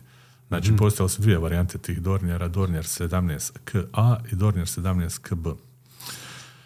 Iz Njemačke dolaze do 17 inačice E. S novim zakoplovnim materijalom sudjeluju u, kako smo mi to učili u školi, drugoj ofanzivi od 15. siječnja 1942. Riječ je dakle bilo o operaciji koja je za cilj imala opkoljavanje i uništenje partizanskih postrojbi u reonu Vlasenica, Ham, Pjesak. mm Jedan njemački general koji je imao bio stacioniran u Srbiji, Paul Bader, za tu namjenu angažira i zrakoplovstvo nezavisne države Hrvatske. I su oni tu značajnu ulogu igrali ili su bili tako ono, pratili? Značajnu ulogu, da. Zrakoplovstvo nezavisne države Hrvatske u toj operaciji izvodi oko 120 borbenih letova. Srušen je jedan avija Fokker transportni zrakoplov koji je doturao hranu okruženom garnizonu u Rogatici. Znači, partizani su kružili garnizon Ustaški u Rogatici. To sve ta druga neprijateljska ofenziva. Da. I proljeće donosi znači težište i veći broj letova na području Sarajevo, Ham, Pjesak, Rogatica, Kalinovik, to je ta četvorokut dolje, a usporedo zrakoplovi iz prve zračne luke Zagreb e, tuku partizanske položaje u Bosanskoj krajini, sve do Prijedora u tom području gore. U kolovozu nastaje i kurirska služba zrakoplovstva nezavisne države Hrvatske, važno je napomenuti, koja je letjela na potezu Zagreb, Sarajevo, Mostar. Znači, to su nosili poštu, ostale potrebštine, materijal, uglavnom jako dobra kurirska služba. Kako je tu suradnja sa njemačkim snagama, sa njihovim Apsolutno, Njemci su obavješteni o svemu, znači koordinira se, uspostavlja se koordinacija sa njemačkim trupama na tlu, sa uh, Ustaškom i domobranskom vojnicom na tlu, znači sva ta ekipa surađuje jako dobro u tom Ja pretpostavljam da tu lete njemački avioni koji nisu, nik, nemaju nikakve veze s NDH. Kako da ne? Pa i ti njemački avioni koriste zračne luke u nezavisnoj državi Hrvatskoj, kao da su kod kuće. Mm-hmm. Znači, ti U Mostaru isto tako, je tako? Tako je. Imam ja slike, znači, također fotografije sa Mostarskog letjelišta, to je već u kasnijoj fazi rata, e, zrakoplova Messerschmitt 109, mislim da je bila riječ o varijantama G već, sa izuzetno zanimljivom šarom, maskirnom šemom, nasivi u vidu nekih trokutastih linija i ta je fotografija čak i u boji. To je njemački... Njemački. I tu, znači, ti, oni su postrojeni uz pistu, a kraj piste maršira neka ekipa njemačkih vojnika koji nose lopate, neki, neki radnici ne, rade mm. nešto tu.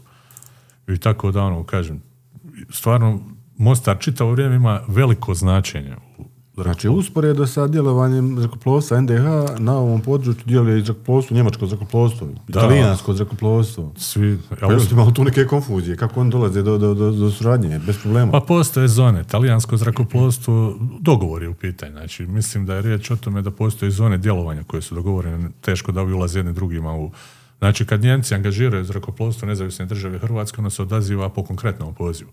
Kažu, djeluju na tom i tom području, ovi izvrše dejstvo, završe posao. Vrlo jednostavno. Koristili su, znači, dobar dio njemačkih aviona bio je stacioniran i u okupiranoj Srbiji. I oni su mogli preletiti za operaciju u istočnoj Bosni, bez problema. Znači, dobar dio je bio stacioniran diljem Srbije, dobar dio talijanskih aviona bio je u Crnoj Gori. Znači, država je okupirana i ovaj dio koji je u NDH, to je marionetska država. A to sve male udaljenosti, nije njima problem. To su reani- Sarajeva napast, na primjer, Nikakav partizane u Da. Ali se koriste normalno bliže zračne luke. Evo primjerice, Lipanj 42. donosi borbe na Kozari, gdje zrakoplovstvo sudjeluje u jakim udarima na postrojbe na tlu. Organizirano se vrši doturanje opreme Udbinskom garnizonu koje se u tom momentu nalazi u partizanskom okruženju. Također se nastavlja nesmiljenoj operaciju u zapadnoj i sjeverozapadnoj Bosni oko Mrkonjića, Ključa, Prijedora. Dolazi do napada u blizini Mostara i posebno teškog bombardiranja Bugojna i Prozora. Poseban kuriozitet u cijeloj ovoj priči bila je i skupina Cenić. A riječ je o postrojbi koja je osnovana u Banjoj Luci u Zalužanima, na letilištu Zalužani, koja je zapovjednik bio izvjesni pilot Ivan Cenić, a koja je dala svoj ogroman obol u teškim udarima na području Jajca, Šamca i još nekih mjesta. E te godine događaju se napadi partizana, prvi napadi partizana na letilišta, poput onoga kad su napali letilište Svetoj nedelje. Nije to bio neki naročit udar, ali psihološki djeluje naravno. Dobro, znači nji- njima već predstavlja problem ovo zrakoplovstvo koje napada njihove položaje Kako da ne? partizanima, zato oni vjerojatno i U napadaju. svim ključnim borbama su djelovali. Znači, u svim ključnim borbama koje su vodili partizanske jedinice na tlu sa domobranskim, ustaškim i njemačkim jedinicama, sudjelovao je zrakoplovstvo NDH na ovaj ili onaj način. Ili da kao logistička potpora, ili za nanošenje zračnih udara, transport, vezu, znači za sve je korišteno. Jel tada postala bliska podrška? Nije. Kako da ne? Aha. Postala je, da, da. Pa evo ova Bojna Cenić koristila je izuzetno zastarjele zrakoplove. Od Bregeja 19 preko poteza, ali su oni bili u tom momentu jako funkcionalni za napade iz niskih letova. Prilagođeni, adekvatno opremljeni, sa okačanim bombama, na možda improviziranim nosačima, nalete da obave posao vrhunski. Ali i nisu ni partizani ostali dužni. Pa nisu. I U tom momentu, znači, te godine, evo, rujan, u rujnu se održavaju nove, znači, borbe i djelovanje skupine Cenić u području rijeke Vrbasa. Zrakoplove prve zrakoplovne luke Zagreb sudjeluju u napadima na području Samobora i u Slavoniji. A u studenom partizani ulaze u Bihać i osvajaju ga. Zrakoplovstvo NDH u tom momentu vrši bombardiranje grada, ali bez nekog velikog uspjeha i odjeka. Kraj godine 42. donosi smanjen broj letova i djelovanja jer dolazi do pogoršanja vremenskih prilika. Kraj godine dolazi zima, dolazi kiše, dolazi snijeg.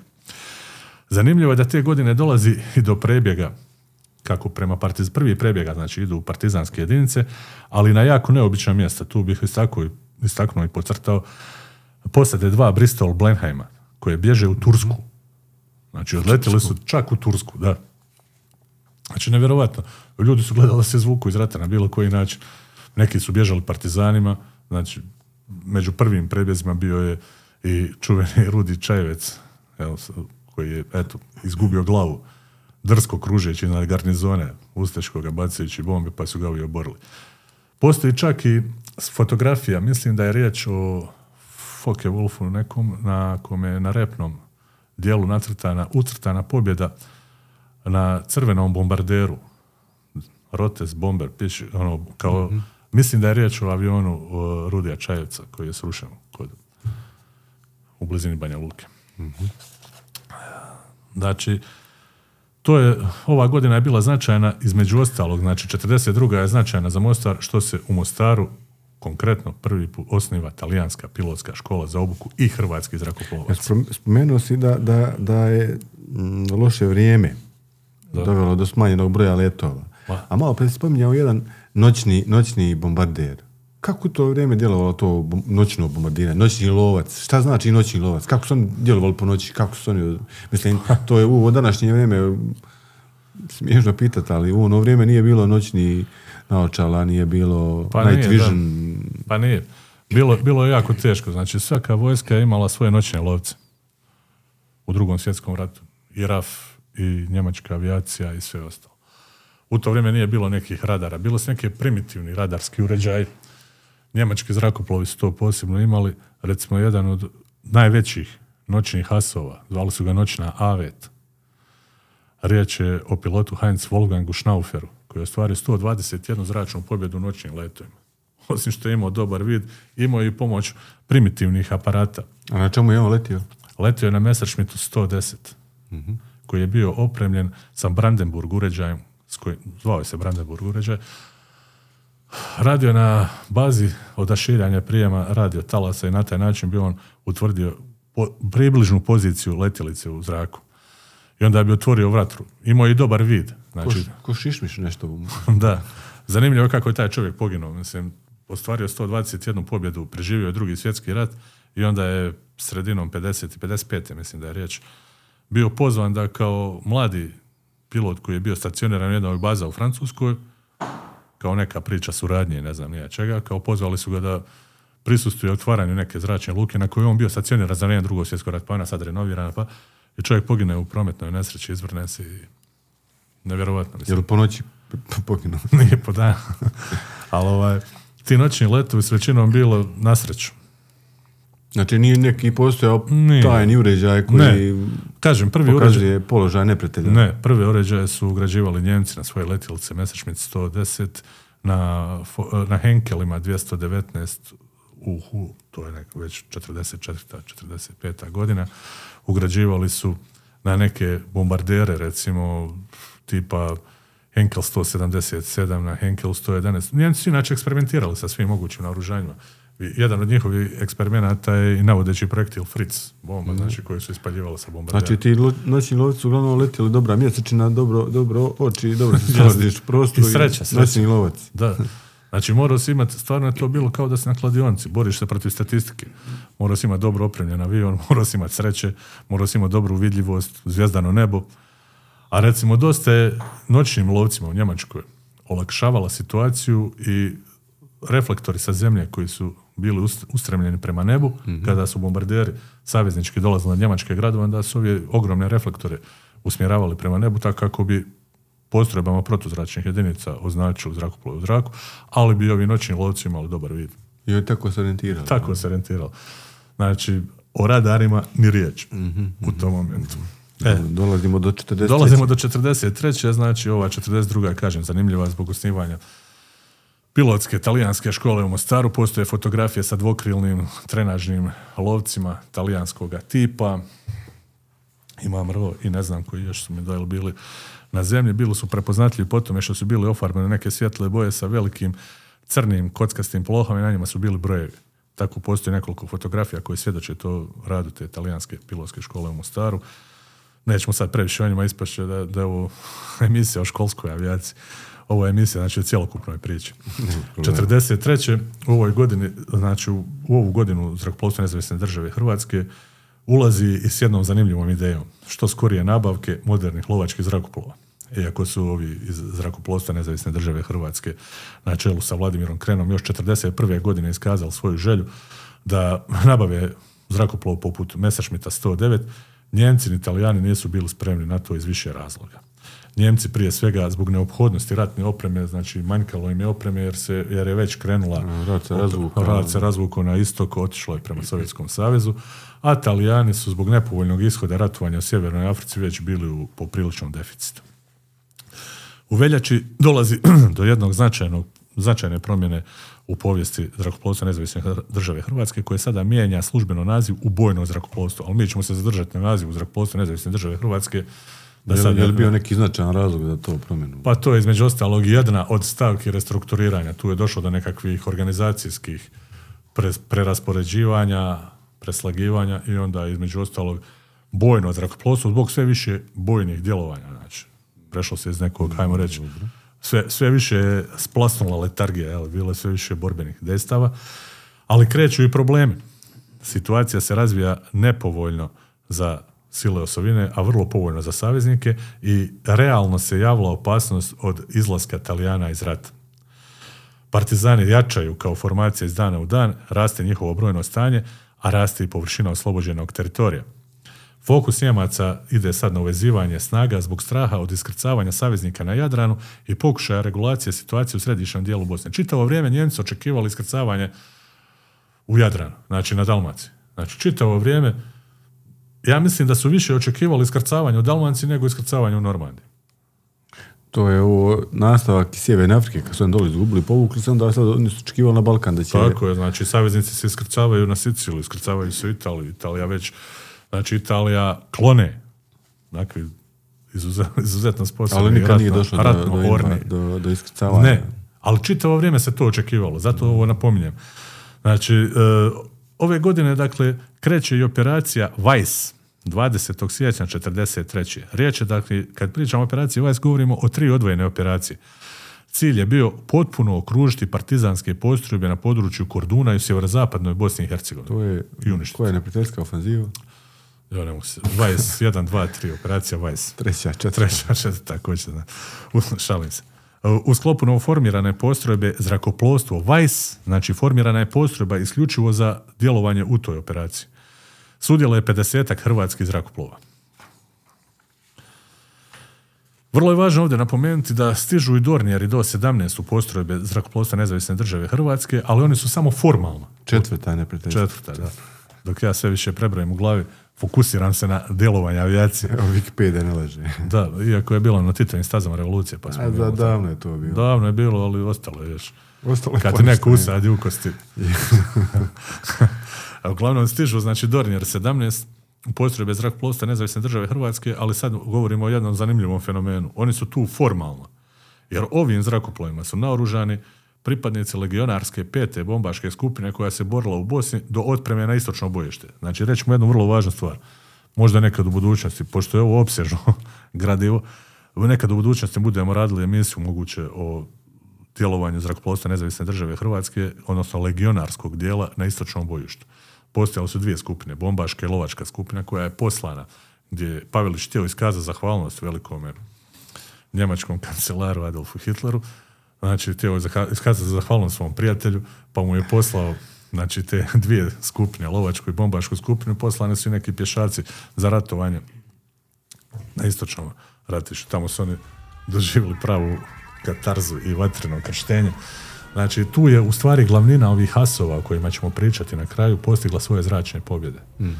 Nisu oni nešto se mogli iskazati u domovini s obzirom na sve okolnosti u kojima su bili se našli, ali recimo na istočnom bojištu, rame uz rame, ravnopravno s Nijemcima, leteći skoro na istim mašinama, tu su uglavnom Messerschmitt 109, tada a, ve- a, tipa E7, jako zastupljen bio na početku djelovanja lovačke skupine na istočnoj Tu bojišnici. Njemci nisu štedili onda na, na Ne, kada je dolazilo, dolazilo je nekoliko puta do modernizacije, odnosno, nabav, odnosno do, do premanja novih letjelica, pa su ustaški piloti, odnosno legionari, ti piloti iz lovačke skupine, mogli letjeti na Messerschmittima 109 G2, Messerschmittima 109 G6, Messerschmittima znači 109 ka G10 varijanta. Mislim, ono, letjeli su na svim mogućim tipovima zrakoplova koji su, na, na kojima su letjeli Njemci. I koliko je bio, koliko je bio broj tih pilota, na primjer, na istočnom ratištu, ti legionara iz NDH? Pa bilo je tu u više navrata su oni dolazili. Znači, Rotacije su- rotacije, ali ajmo reći da se to kretalo oko 30-ak, 40 ljudi vazda na... To i nije bilo neki značajan broj, jel? Da, ali vidjet ćemo kasnije vrlo zanimljiv fenomen. Kada je riječ o zračnim pobjedama, oni su stvarili značajne zračne pobjede, ako je vjerovati onome što su oni prijavljivali. Sada se pojavljuju sumnje, naravno pojavljuju se sumnje u sve živo. Pojavljuje se sumnja u svaku prijavljenu zračnu pobjedu koju neko nije potvrdio sa stotinu izvora. Znači, da bi tebi bila priznata, Njemci su imali možda najrigorozniji sistem priznavanja zračnih pobjeda.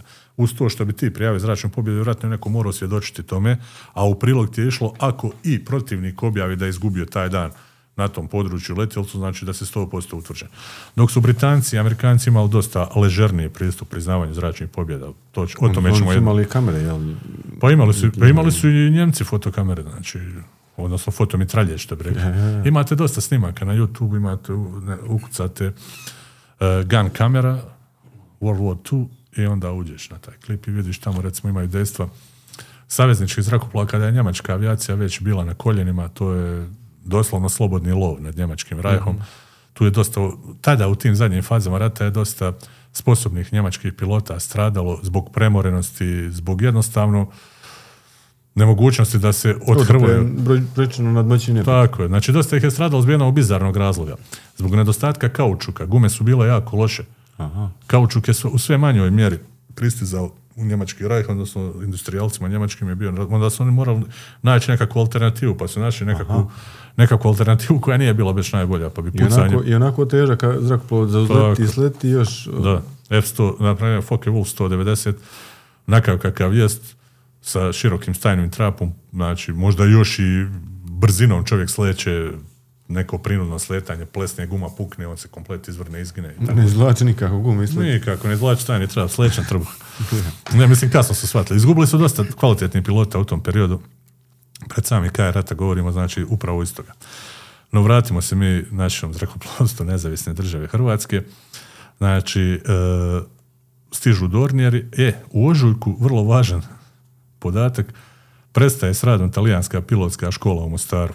Znači, kreće velika saveznička ofenziva savezničke avijacije, tuku se ciljevi u Italiji, Grčkoj i posebno rafinerije nafte u Ploještiju. Što je ovo bitno? Znači, rafinerije nafte Poješti je gdje? U... u Rumunjskoj.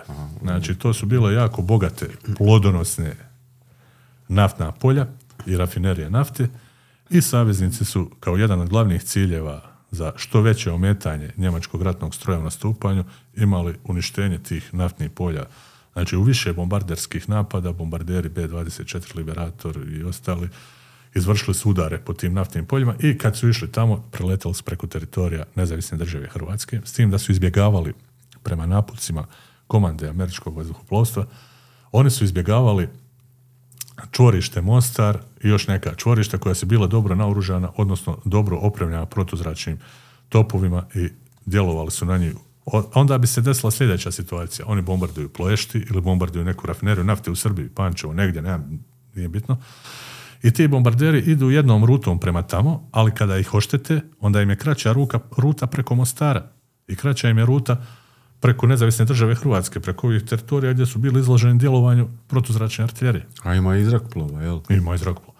I onda u jednom od takvih napada desila se jedna priča koju sam ja svjedočio, odnosno razgovarao sam s mojim prijateljem Ivom Ivankovićem, čija je baka, sada Mara Šunjić, pričala jednu priču koja je zanimljiva ovdje iz područja, ali da eto živi svjedok jedne takve situacije, kada je žena opisala povratak dva takva bombardera, vjerovatno jedan od njih je bio oštećen, preko Mostara.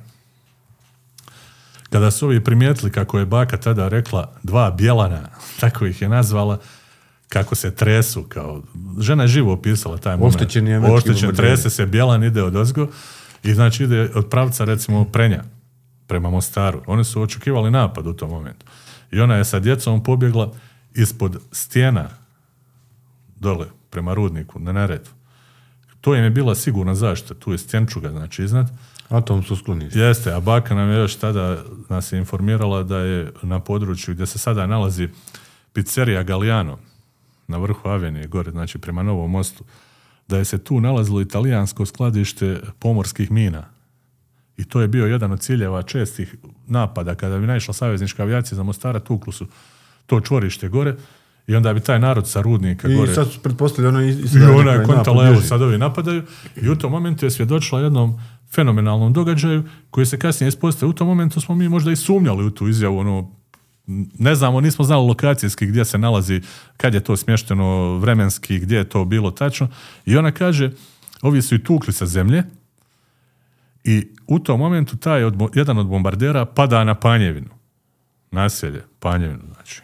I ja tad u tom momentu stvarno nisam bio čuo za to i u razgovoru sa mojim prijateljem Ivom, ona je to tako živo opisala i Ivo kaže meni, ona je spomenula između ostalog da je te bombardere, odnosno tog bombardera, srušio djelovanjem flaka 88. sa stotine, mislim da je tu bio stacioniran, Talijan koji je ostao u njemačkoj službi, nije htio kada je e, Italija prešla na savezničku stranu otići e, sa saveznicima, nego je ostao u njemačkoj službi. Taj Talijan je bio na tom flaku i pogodio je taj bombarder. Karakteristično je bilo, ne znam ime, ne mogu se sjetiti čovjeka, da je, e, nije imao jedno oko. Bio je, jedno oko mu je bilo, znači, izvađeno, možda je neki... neki Jednog Italijan. Jednog Italijan, da. Jednog i Giancarlo. Uglavnom, on je djelovao po tome i kad je savršila ta priča, ja sam to negdje podsvjesno memorirao.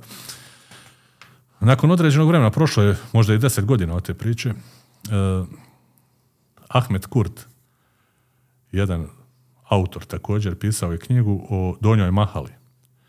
I ja nađem najavu za tu knjigu, između ostalog jako zanimljivu priču o padu nje- e, savezničkog bombardera B-24 Liberator na Panjevinu. Normalno, trnci me prođu. Ono, shvataš da je ta priča bila, da je to bilo svjedočanstvo iz prve ruke. I u tom tekstu čovjek navodi, on me kasnije kontaktirao da mu uradim kolorni crtež, kolorni profil za tu knjigu gdje smo mi izvršili rekonstrukciju bombardera o kojem je riječ, koji je na sebi imao neki crtež, neke male, mlade crnkinje, onako stilizovani mm, kartun verzija crteža i mi smo stvarno rekonstruirali taj B24, mislim da je H verzija bila. I da je taj bombarder pao na Panjevinu i zastrašujući od svega, znači on je u tom momentu pao na jedno sklonište u koje se bila sklonila čitava jedna obitelj koja je izginula. Ta obitelj se netom vratila iz Srbije, iz izbjeglištva, možda par dana prije toga. I oni su pobjegli u to sklonište i dan danas je ta kuća u ruiniranom stanju. Nalazi se jako blizu skretanju od prve osnovne škole prema Panjevini. Druga ili treća kuća po redu s desne strane zarasla u, u šiblje, zarasla u nisko raslinje i dan danas se vide ostaci znači, tog udara. Taj bombarder je udario tu, vjerovatno posada je sva izginula, možda je se neko ispasio, ne znam tačno prema podacima. Ahmed Kurt je to jako dobro obradio u svojoj knjizi i objavio je taj članak. I onda sam ja na temelju toga kontaktirao čovjeka da vidim gdje je ta pozicija. Otišao sam na lice mjesta, vidio sam da je danas postoje ostaci te kuće. I on je rekao meni, ja, kao, dok sam ja još imao Facebook profil, dok me nisu izbrisali, jednog dana smo izbrisali zato što je neko hakirao moj profil pa je objavio neke reklame pa smo je makli. A uglavnom dok sam mogao kontaktirati... Normalno te. Da, da, apsolutno bolje spavam. Uglavnom, onaj, dok, su, dok sam imao taj Facebook profil, on se javio kao vidim da ti crtaš, jesi iz Mostara, jesam, čuli smo se, jeste vi, jesam, a on je kao negdje u Skandinaviji, ali dolazi u Mostar i poslao mi je materijale, napravili smo crtež, on je knjigu uradio, Eto, službeno se nikad nismo upoznali, znači preko Facebooka smo sve odradili i on se fino čovjek zahvalio rekao meni da ja tu priču mogu objaviti nekada u večernjem listu gdje radim. Ali I to ćemo- smo i- Ma da, ali uradit ću ja, ja detaljno, jednom možda u nekom u nekoj varijanti kad budemo radili ove povijesne poslastice i za večerni list. Uglavnom, baba je bila u pravu. Ivina baba je apsolutno bila u pravu. Taj Talijan se spominje u tekstu Ahmeta Kurta koji je bio na protuzrakoplovnom topu. Spominje se sva ta situacija po imenice. Našao je podatke za sve te ljude koji su stradali.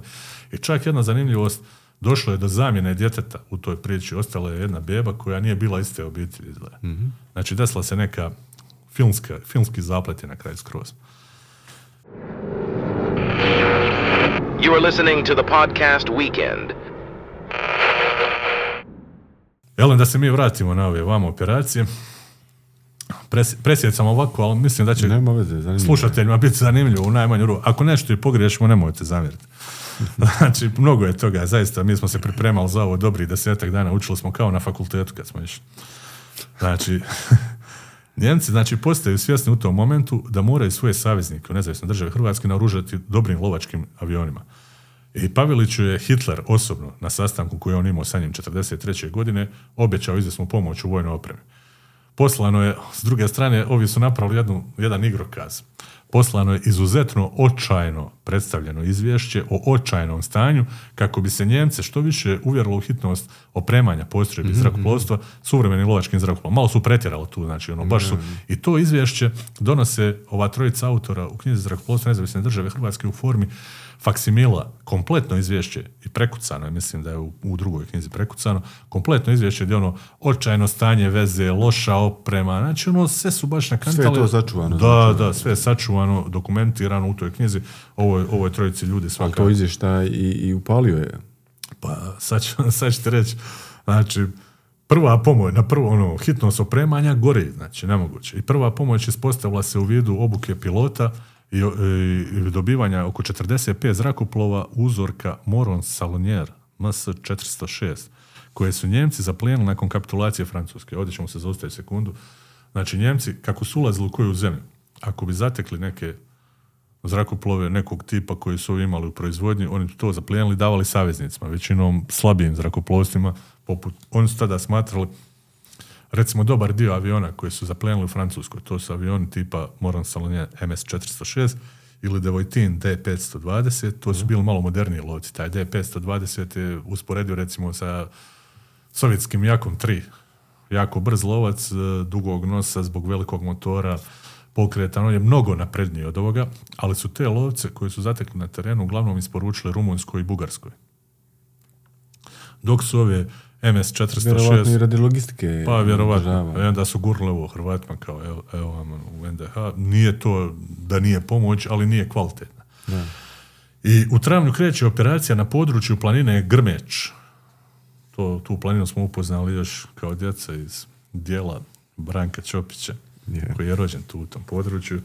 Doživljaj mačka, toše i slično. A u napad su zrakoplovi iz zračne luke Zalužani kod Banja Luke krećali prema Grmeću. Također izvršeni su udari u ovom razdoblju u području Gospića. Znači, proširuje se, vidiš kako se širi djelovanje ne samo u središnjoj Bosni, ne samo u zapadnoj Bosni, ne samo u Hercegovini, nego prelazi i na teritorij Like, Korduna, Banovine, Banije, kako se već ko zove. Kreće se znači cijelim teritorijem NDH kako izbijaju pobune, kako partizani djeluju, a partizani stalno nanose udare diverzantski, partizanski i tako dalje. Znači, opet se, evo, događa napad partizana na uzletiše Sveta nedjelja i tu se sada dešava uništavanje dosta opreme. Stradali su neki zrakoplovi na stajankama, uništene su gorivo koje je bilo u spremnicima i slično. Svibanj i lipanj u znaku je operacije Švarc. Riječ je sad o petoj ofanzivi ili još poznatije bitka na Sutjesci. Nakon nje dijelovi partizanskih snaga udare na područje Srebrenice, Zvornika, Vlasenice, Olova i Kladnja, a uključuju se i zrakoplovi NDH. U davanju potpore prije svega trupama na tlu. Znači još uvijek nema ni potrebe, a ni kvalitetnog lovačkog zrakoplovstva. Uglavnom se znači djel, Samo se djeluje udar, po, ja, naravno. partizanima. Partizani nemaju svoje zrakoplovstvo, saveznici još, zrakom. da, saveznici još ne dolaze u ogromnim količinama iznad. E, sada znači zanimljiva je, vrlo je zanimljiva nama ovdje jer je blizu, operacija u Fazlagića Kuliju, zloglašeno je Fazlagića Kuli. Znači, riječ je o e, zoni Bileća, Gatskog, Gračanca, Foča. Ustaške postrojbe su se u tom jednom momentu našli u partizanskom okruženju. Jedina moguća veza im je bila putem zrakoplova, odnosno dostava opreme, or- naoružanja, hrane i svega zrakoplova. Tu je u samom području mjesta Fazlagića Kula izrađeno i privremeno improvizirano uzlotište za ove operacije. Riječ je o operacijama dopreme materijala i pomoći.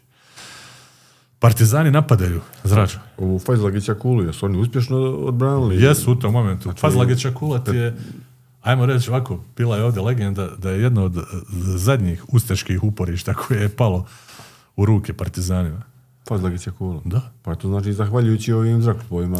Pa između pomoći, ali zahvaljujući izuzetno prijekoj naravi lokalnog stanovništva koje se iskazalo više navrata.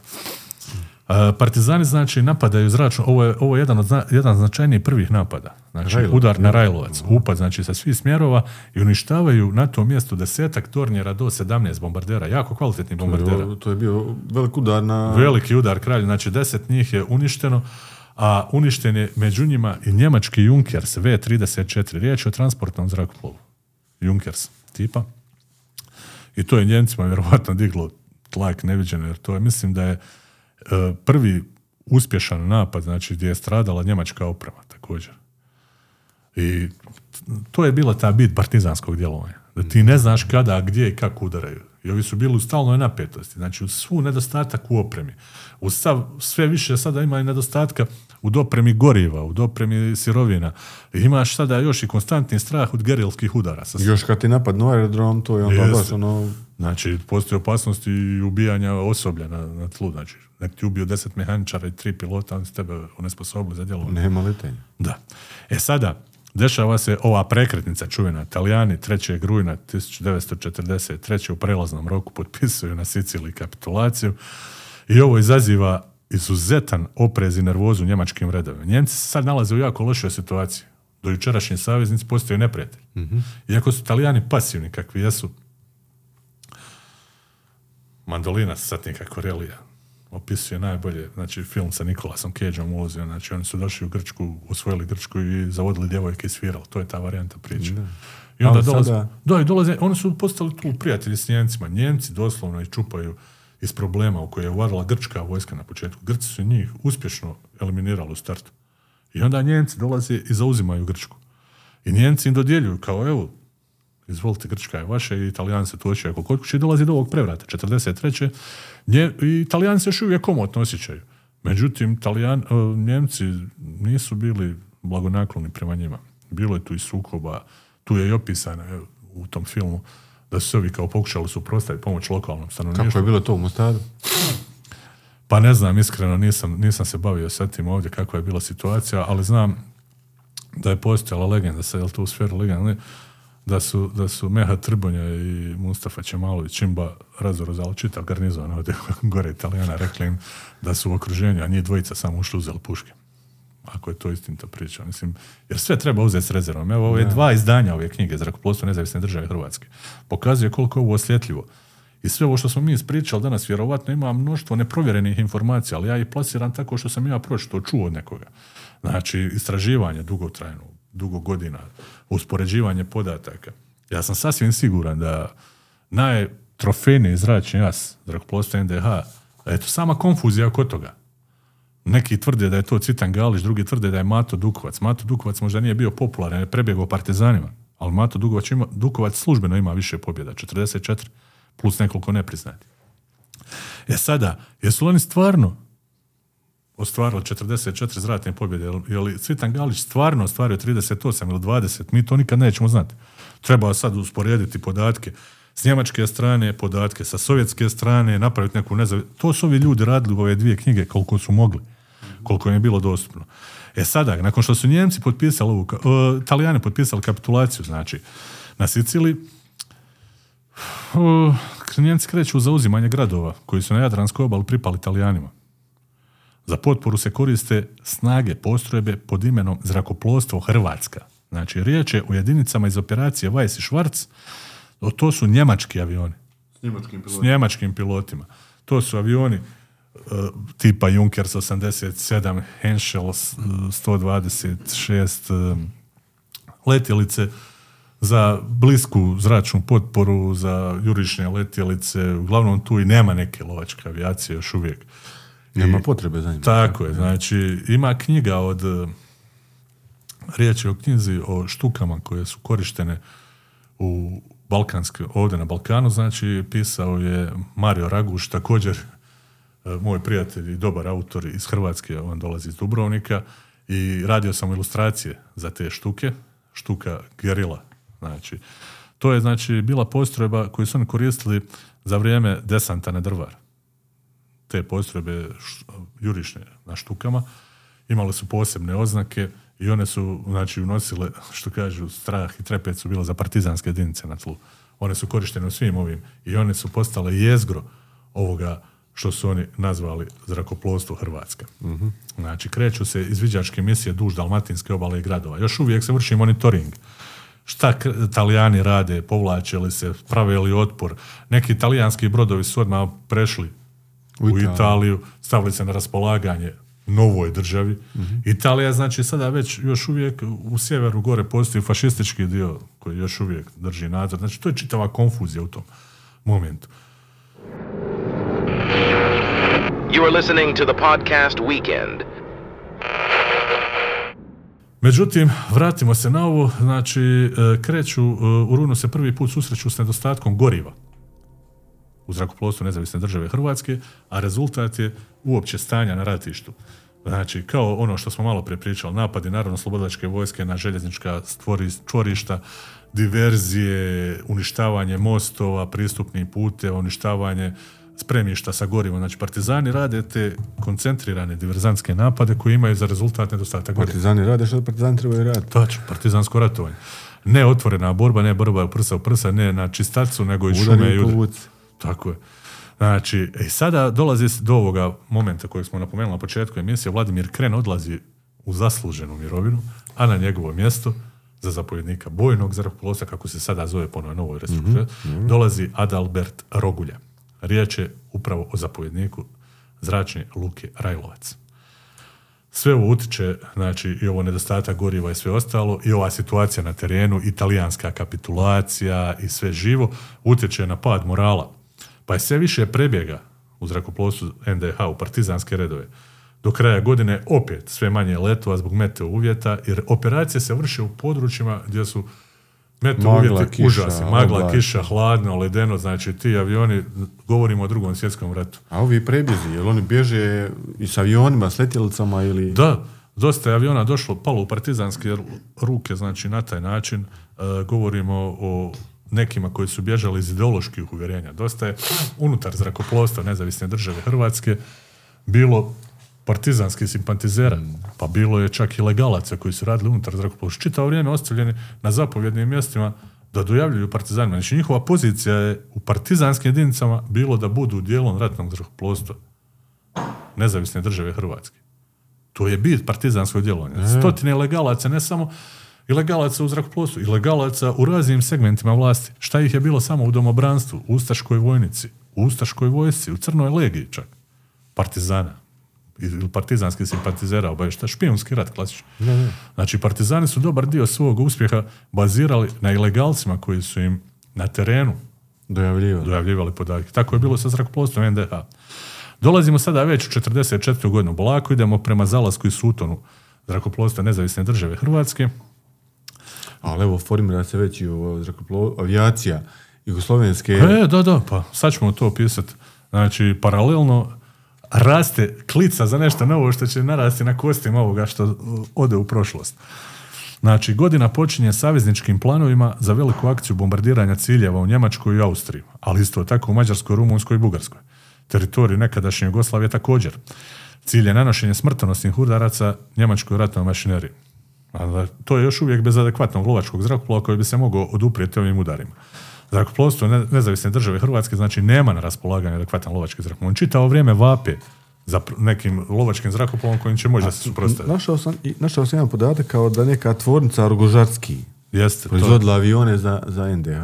I kao neki avion, lovački zrakoplov IK-3. Vidi, Rogožarski, govorili smo o njemu, znači Živojan Rogožarski, to je tvrtka koja je proizvodila IK-3 i IK-2. Ali u zrakoplovstvu, NDH za NDH su radili Jugoslaviju? IK-2. Aha. IK-3, nijedan primjerak nije ostao sačuvan. Jedan IK-3 poslije Travanjskog rata završio je italijanskim rukama. I dugo vremena je bio tamo u Italiji, ja ne znam šta je bilo sa tom letjelicom. To je jedini sačuvani. Kao što je jedini sačuvani primjerak lovca Fiat G50 bis, onaj koji se čuva u muzeju vazduhoplovstva, ratnog vazduhoplovstva Jugoslavije na Surčinu u Beogradu. U depou muzeja u prizemlju nalazi se kompletno rastavljen u originalnim, autentičnim oznakama ustaški Fiat G50 bis. Koji je dan danas na njemu, iako je boja jako izblijedila totalno, znači oguljena, otpiljena sa njega, na repu još uvijek ima ostatke šahovnice koja se nalazila, velika znači šahovnica na repu i Italijani su često puta nudili da otkupe taj zrakoplov ili da sudjeluju u njegovoj obnovi. Međutim, ovi iz muzeja u Srbiji Nek su... ostane rastavljen. Ništa, mi nek stoji tako.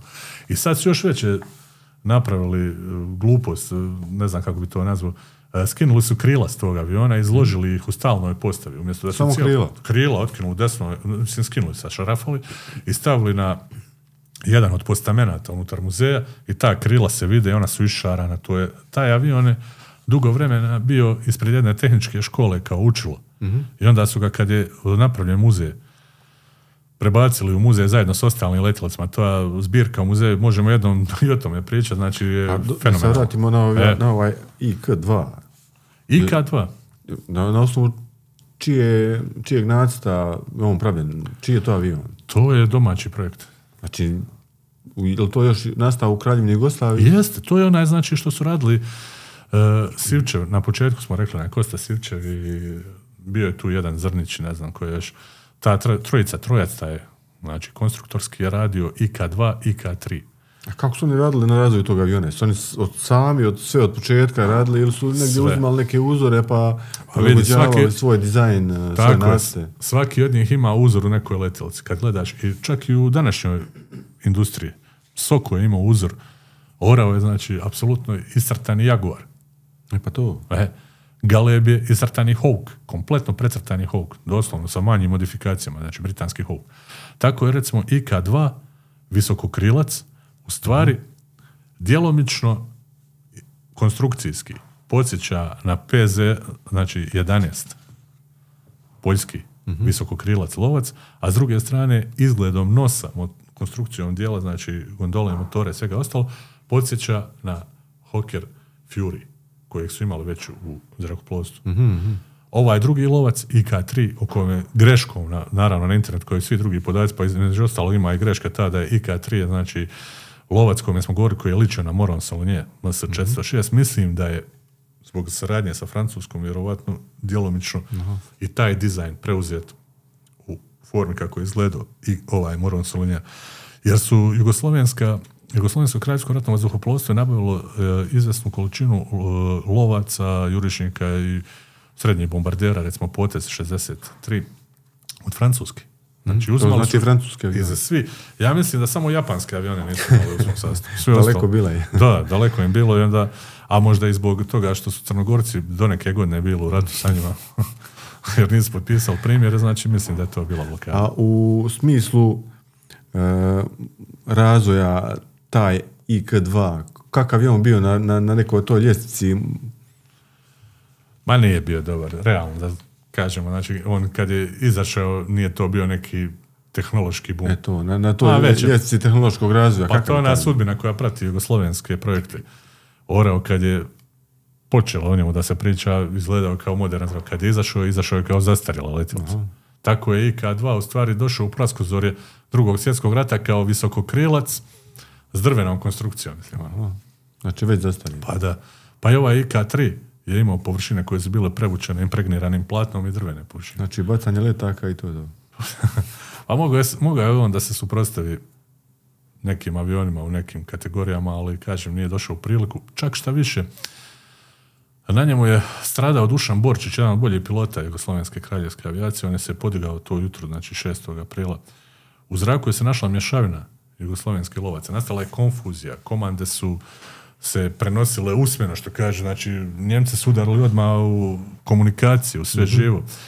I sad je dolazi situacija gdje je Dušan Borčić gine na IK-3, jer je bio lako prepoznatljiv u zraku. Upravo se vraća onom u priču onog njemačkog pilota koji pozdravlja našeg pilota, odnosno jugoslovenskog pilota u Messerschmittu, mašem ovaj puca na njega, jer ovaj je prepoznao siluetu njemačkog aviona. Tako da su Njemci imali poprilično problema tog jutra detektira, ali nisu imali problema, IK-3 je imao karakterističnu siluetu, mogao si ga vidjeti, o njemu se radi. Sad sam te odvukao malo daleko, u, Nisi, ne, ne, a, a pa ostalo nam još 44 sata. Vra- Vraćamo se na famoznu 44. Onaj, njemačko zrakoplovstvo, znači u tom momentu... A tada pod- postoji problemi. Dolazi, dolazi onaj saveznička avijacija iznad. Pa da, pa dešavaju se prva snažna bombardiranja. One počinju u drugom, trećem mjesecu, znači riječ je o veljači i ožujku 44. A posebice su bili jaki udari na cilje na Jadranskoj obali. Pa je američko zrakoplovstvo svojim teškim bombarderima preoro uzletišta u Mostaru, Podgoricu, Zagrebu, Banjoj Luci i Sarajevu. To su bili strašno jaki udari s obzirom da su to bila uzletišta koje s njima predstavljale problem u prodoru, znači od Italije prema jugoslovenskim granicama i dalje, oni su znači morali napraviti sebi neki backup da njihovi bombarderi mogu sada krenuti u sljedeću fazu uništavanja industrijske infrastrukture njemačkog rajha na europskom tlu. I onda se do- dolazi do teških gubitaka i uništenja zrakoplova i opreme u napadnutim zrakoplovnim lukama. Nakon ovih razornih napada poduzeti su izvjesne mjere. Primarno tu mislim znači na pripremu stanovništva za sklanjanje aktivnosti dojavnih službi i službi osmatranja, ali lovačkim skupinama izdana je jedna naredba da vrše brže prebaziranje zrakoplova s jedne na drugu zrakoplovnu luku kako bi izbjegli eventualne gubitke, izbunili neprijatelje. Znači, to je standardna procedura, ona se u svim zrakoplovstvima svijeta Pa i dan danas, I dan danas, znači, e, što više je mobilno pomjeraš na terenu, tako i sve manje mogu isprati gdje se šta nalazi. Teže locira, da. Da, ali opet sad moram uzeti u obzir drugi par rukava. Nedostatak sve više sirovina. Nije to baš lako toliko količinu zrakoplovnih zrakoplovnog materijala prebaciti s jednog na drugo mjesto ako imaš nedostatak u gorivu. Znači, do- dolaze pred jako, lo- jako lošoj situaciji. Sužena ti je i zona djelovanja. Sužena ti je zona djelovanja partizani, sve više zemlje. Znači, sve manje zemlje je pod kontrolom NDH, sve više je pod partizanskom kontrolom, tu se Ne vode borbe. prebacivati zrak. Ništa, ja. Ti sada danas dovodiš u situaciju da je danas jedna zrakoplovna ruka, tu sutra možda već u partizanskim rukama, ne znam. I sada, znači, e, u napadima se po prvi put pojavljuje nešto, o ovome ćemo malo, jer smo već prekardašili puno vremena, nešto. Samo ti priča, E. ima na Soundcloudu prostora. Znači, moćni američki lovci se pojavljuju. 5.38 Lightning, Lockheedov, 5.47 Thunderbolt, znači i 5.51 Mustang. Sad postaje zanimljiva priča. Postaje, znači, vrlo napeto. Samo, ovo, sama ova trojka, ja ovo zovem izuzetno opasna trojka, to su znači 5.38, 5.47, 5.51, 5.51 po meni, a i po mnogim autorima, nekim drugim, ja nisam neko relevantno imao, ali evo, smatram da je to vrhunac klipne avijacije. Mustang. Da. Nema dalje. Znači, za njega se pojavljuje mlazna avijacija. Znači, Mustang je Korišten u korejskom ratu i korišten i takako i u Korejskom ratu i u Južnoj Americi, u mnogim ratu, pa i u onom čuvenom nogometnom ili futbalskom ratu. Korišten je u izraelsko-arapskim ratovima. Znači, korišten je na više različitih lokacija. Eto, mi nismo imali tu sreću da bude uvršten u bilo koje zrakoplovstvo na ovim ovdje područjima, ali kao takav izuzetno stabilan, dobar lovac. Mislim da je neko jednom napisao u jednoj knjizi da je Hermann Gering prvi put kad je vidio Mustanga iznad Berlina rekao ljudi, gospodo, rat je završen. Znači, shvatio je o čemu je riječ. Izuzetno moćna letilca, jako naoružana, izuzetno velikog radijusa kretanja. Do tada su saveznički bombarderi imali problem, nisu mogli imati pratnju. ja, 300-400 km i to, To, je to je to. Ali pojava Mustanga i 547 Thunderbolta. Thunderbolt je radni konj. Mustang je ono za finese, za ubijanje, ono što kažu na fin način. Ali Thunderbolt je mašina koja je u stvari nepravedno zapostavljena u drugom svjetskom ratu, kao što je Hurricane nepravedno zapostavljena u bitci za Britaniju. Svi Spitfire. Ti kad kažeš bitka za Britaniju, prva asocijacija je Spitfire. Hurricane je podnio glavni teret. Kao što je u Vijetnamskom ratu F-111 podnio glavni teret, ali vazda je Phantom. Phantom je Je. sinonim za... Nije Phantom sinonim. Phantom je čak bio jako neuspješan na početku. Znači, Amerikanci su desetkovani u startu. Radi topa, ja. A ja, radi, radi mnoge gluposti koje su Ja. oni eksperimentirali, ali znači, rezultat američkih eksperimenata su ogromna vojna groblja u SAD. Da, da, da. Tako se to radi. E sad kad su se ovi pojavili, došlo je do izmjene situacije na terenu. Mustang i Thunderbolt. Ja. Da. E sad se formiraju lovačka jata u Zagrebu, Sarajevu, Banja Luci. E sad opet ovi vape iz zrakoplovstva nezavisne države Hrvatske traže nabavku 40 lovaca Messerschmitt 109 u varijanti G. Ali su Njemci to hladno odbili zbog problema u kojem se su sami našli. Znači sad su oni Fali njima. pa da, ono što kažu, prvo, prvo namiriš sebe, pa komšiluk. I sad ide, znači, ironično, 6. travnja 44. zrakoplovstvo nezavisne države Hrvatske doživljava jak udarac. Na godišnjicu. Na godišnjicu, četvrta godišnjica, evo. Jel, kad su lovci, bombarderi Južnoafričkog ratnog vazduhoplovstva 7. Vinga na peto, zrak, a, znači izvršili udar na petu zrakoplovnu luku Banja Luka i uništili čak 10 od 12 lovaca Moron Salonija 406, čime su doslovno desetkovani. Ta lovačko jato je desetkovano. Tu, znači, ovi su naišli u nekom slobodnom free letu, napravili neku situaciju. E sada, u takvoj akciji je poginuo najveći as hrvatskog e, zrakoplovstva, riječ je o Cvitanu Galiću. Ja ga osobno smatram najvećim masom zato što sam i pristran. Mato Dukovac imao više zračnih pobjeda, ali ovaj čovjek je bio pravi onaj čistokrvni lovac. A i naš je gore list, rođen je u, Gorici kod Gruda. A ovaj mate? Mato Dukovac je rođen u Surčinu kod Beograda. Dugo vremena, evo jedna zanimljivost, dugo vremena su vagali oko Mate Dukovca, jer neki su tvrdili da je riječ o čovjeku, oni su rekli kao to je Srbin koji leti u zrakoplovstvu NDH. Nije on Srbin, on je rođen u Srbiji, ali je katolik, čovjek kršten u katoličkoj crkvi, on je čak pokazivao tu krštencu. Kad je otišao, taj Mate Dukovac je zanimljiv iz više razloga. On je prebjegao partizanima, pa onda opet prebjegao. Otišao je znači za Italiju, ne znam nije gdje, i onda je na kraju završio u e, zrakoplovstvu Ujedinjene Arapske republike u izraelsko-arapskim ratovima. Tamo je djelovao i na kraju je završio i u Kanadi, u SAD-u, svukuda ga je negdje bilo i uređivao je neke listove matice. Filmska priča. Ma, filmska priča. Mate Dukovac je fenomen. Znači, nevjerovatan lik. Dvojica pilota su meni ostavili nekako u, u tom mom istraživanju najdublji trag. Znači, Mato je za razliku od Citana preživio drugi svjetski rat. Jeste, Cvitan Galić je ubijen dejstvom, znači, odnosno čovjek je stradao na, upravo na ovom aerodromu, mislim čak da je riječ o istoj akciji, kada su pripadnici zrakoplovstva, evo, zanimljivo, južnoafričke South African Air Force. Ja, napali znači, Banja Safa, napali Banja Luku. Napali Zalužane, gdje su na stajanci se nalazili ti lovci Moron Salonija 406. I dan danas nije jasno zašto je Cvitan Galić bio raspoređen kao jedan od vodećih asova na, u, takoj, u toj jedinici. Zašto su uopće našli u Zalužanu? Ja sam mislio da će ga kao ono malo retired. Pa, Pa ja mislim da su on njega poslali u stvari, možda je ova bila varijanta. On je, on je poslan u Banja Luku da obučava druge pilote na temelju iskustva golemog koga je stekao. da ga izvuku s linije malo Jeste, kao ajde. kao sudionik legionarske avijacije, odnosno legije lovačke skupine, da malo on svoja iskustva razmije on i čovjek je, eto koliki je bio fajter, stvarno je bio ono, borac vrhunski. On je rođen 909. godine u Gorici kod Gruda, završio je vojnu školu, pa je bio prešao u zrakoplovstvo u Mostaru, je završio obuku ovdje, znači i odavde iz Mostara i, i pobjegao, odnosno stavio se na raspolaganje zrakoplovstva NDH, javlja se dobrovoljno u Legiju, ide znači u nekoliko navrata Na istočni front. Na istočni front jeste i zanimljivo, evo, povučemo malu paralelu, ali hrvatski legionari i ovi koji su bili na zemlji, i oni koji su bili u zraku, pa i oni iz bombaške skupine, svi su uglavnom na ratištu gdje se danas vode borbe. U Ukrajini. Jeste, riječ je o borbama za Krim, riječ je o bazama u Sevastopolju, u Mariupolju, riječ je o bazama u Avdijevki, u Taganrogu, u Rostovu na Donu. Znači sve su to, oni prošli to područje, to je današnje područje gdje su aktualno borbe u Ukrajini. I to je znači, u to vrijeme, u početku kad su oni došli, Rusi su bili opremljeni izuzetno lošim naoružanjem, pa je i zra- broj zračnih pobjeda bio ogroman. Vratit ćemo se kasnije.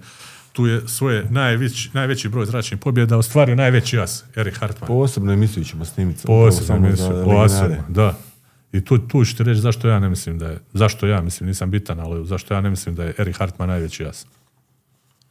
Jer lako je bilo Rusi skidati. Ja, ja, ja. Za mene je najveći as. Sad ćemo se vratiti na ove Marse. američke asove koji su dominirali iznad, iznad, iznad BiH i, i Jugoslavije. Reć, vratit ćemo se uopće na, na američke asove koje su napravili Rusvaje ovdje. Znači, Cvitan Galić je poginuo, evo, zaboravio sam to, samo ostao sam dužan da kažem, e, poginuo je toga, toga dana, znači, kada je Južnoafričko ratno zrakoplovstvo Spitfireima druge lovačke skupine izvršilo udar po ba, Banja Lučkom aerodromu Zalužani.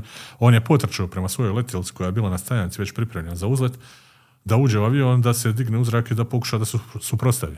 U tom momentu jedan od Spitfire-a baca bombu u blizini njegovog aviona, znači odmah pored, i on biva ubijen na licu mjesta, izgorio je u avionu i ta slika postoji u ovoj knjizi, gdje je on znači, na stajanci avion sa ugljenisanim lešom čovjeka koji je bio najbolji as lovačkog zrakoplovstva NDH, tako je završio njegov put. Sahranjen je na Mirogoju, a 45. kad su partizani došli, preorali su njegov grob tako da mu se za ostatke više ne.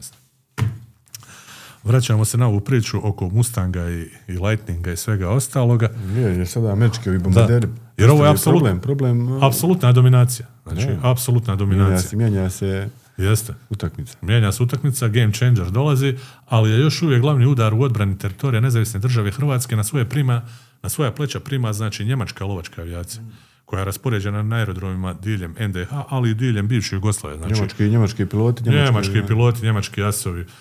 Recimo, evo zanimljivo, za vrijeme šestotravanjskog rata nad Jugoslavijom letio je jedan od, najvećih asova svih vremena njihovih. Znači, 41. Jeste, Hans Joachim Marse, o kome ja govorim, to je najveći as. Letio, je- letio je i Ilfield, znači čuveni. On je bio čak, ja mislim, i pogođen. E, letio je i u štukama čuveni štuka pilot, znači Rudel, Hans Ulrich Rudel. Nije ovo bilo baš tako svačano neozbiljno. Njemačka se dobro pripremala za, kao što smo se mi pokušali pripremiti za ovu emisiju, oni su se jako dobro pripremili za 6. travanj. Međutim, kasnije je popustila koncentracija. Evo, Formiraju se, dakle, nova lovačka jata u Zagrebu, Sarajevu i Banjoj Luci. Međutim, moramo reći da su zastarjeli lovci Fiat G50 bis i ovi MS-406 nisu bili ni dovoljno brzi ni adekvatno opremljeni da se suprotstave američkim bombarderima, teškim bombarderima Boeing B-17 i Consolidated B-24 Liberator. Oni su letili na ogromnim visinama. Ne preko mogu, ne 7000. mogu doći nikako do njih. Da Pa ne mogu doći, da, da. A zamisli sad još jedan, recimo, Fiat sa dva mitraljeza, 13.7, znači teško. I šta i da ga pogodi? Mislim, može se samo zaleti u njega ako Rus. Ako ga uspije nema stići. smisla. Nema smisla. E sada, formiraju se znači ova lovačka jata, rekli smo, e, sad još uvijek e, traže ovi nabavku lovaca, međutim pokušana su i presretanja američkih bombardera lovcima Maki MC-202 kojima je bila opremljena legionarska eskadra. Sad govorimo, ovo možda zvuči nabacano ljudima koji slušaju, ali legionarska eskadra je bilo određeno vrijeme smještena na teritoriju Hrvatske. Dok su se pripremali za odlazak na istočno bojište, oni su ovdje korišteni. I oni su znači pokušali s ovim lovcima e, Maki, znači italijanski lovac, jako dobar i jako brz. To je već ozbiljna letjelica. Znači, kojima su bilo, oni su bili opremljeni s njima i napadi od ozdo u trbuh litjelica, pokušali su to da urade, slabo su bili naoružani, međutim, prijavljuju na desetke pobjeda. Ali to nije odgovaralo istini, znači, to će pokazati dokumenti poslije, ali oni su možda da sebe malo ohrabre. Ja, ja, ja. Ono, srušili smo 10 bombardera, znači, možeš misliti. I u tim, u tim napadima znači gine jedan pilot, jako dobar pilot, riječ je o Ivanu Kuliću. U sve to nastavljaju se smanjenim intenzitetom borbe na skoro cijeloj teritoriji djelovanja zrakoplovstva nezavisne države Hrvatske. Znači, oni smanjuju svoj intenzitet aktivnosti, pričali smo zbog čega, zbog nedostatka goriva, zbog sve većeg osipanja jedinica, zbog prelaska prebjega u partizane i sve ostalo. E, krajem svibnja Pavelić ponovno na mjesto Adalberta Rogulje, koji je došao iz zrakoplovne ruke Rajlovac na mjesto zapovjednika bojnog zrakoplovstva, postavlja umirovljenog tada već Vladimira Krena. Jer vidi da ne ide nešto. Nije pogodno ovaj bio, pogodno. Pa nije, ovaj, ovaj je jednostavno došao u nezgodno vrijeme čovjek. Možda nije mogao ništa ni uraditi, ali ovaj konta, ja. ovaj konta na temelju Krenovih uspjeha od prije, ovaj će nešto sad zavesti. E. Krenut rat. E, i on sada, on čini jako važan napredak u razvoju zrakoplovstva NDH, preimenuje bojno zrakoplovstvo u vojno zrakoplovstvo. Ne znam da je sad tim nešto postignuto, ali eto, vjerojatno on bio možda i osobni prijatelj Pavelićev pa. Ne vidim neko, znači, ovo mi je smiješno bilo kad sam pročitao podatak, znači, da između ostalo on napravio neku re- reorganizaciju. Samo plemeni I nije više bojno nego vojno zrakoplovstvo. Mislim, sad se bavi i semantikom. E, Hitler je osmislio, e, uskoro osmislio operaciju Rosselsprung, ili ti ga konjićev skok, s ciljem unavitog uništenja vrhovnog štaba Narodno-slobodilačke vojske Jugoslavije s Titom na čelu. A mi to znamo kao e, desant na drvar. U tom desantu na drvar e, sudjelovali su padobranci čuveni njemački Fallschirmjägeri pod komandom Ota von Skorcenija, čuvenog zapovjednika padobranaca. Njemački specijalni postrojbe. jel tako? Njemačke specijalne, Komando, po, da, da, oni su zvali Fallschirmjägeri, jer je Fallschirm padobran na njemačkom, odnosno padobranski lovci. I oni su imali specifične odore sa šljemovima koji su bili znatno kraći, malo onako tupasto su izgledali i imali su one kombinezone jake u plavim bojama, znači zbog skoka iz zraka da bi bili vi- nevidljivi. Oni su spašavali Mussolini, jel tako? Oni su iščupali Mussolinija, taj Otto von Skorceni sa jedrilicom DFS kojom su između ostalog čitavo vrijeme rata i nastupali. Jedna od tih jedrilica DFS bila je sačuvana u drvaru, odnosno njezini ostaci. I mi smo to olako predali, mislim, nizozemcima. Nizozemci to odnijeli za svojemu. To je jedina pre, To preostala. baš nizozemcima. Po koje upito mi damo. A znamo kako u nas u selu zovu djevojku koja dadne svakom ko upita. Tako da, dovoljno govori o nama. Uglavnom, onaj,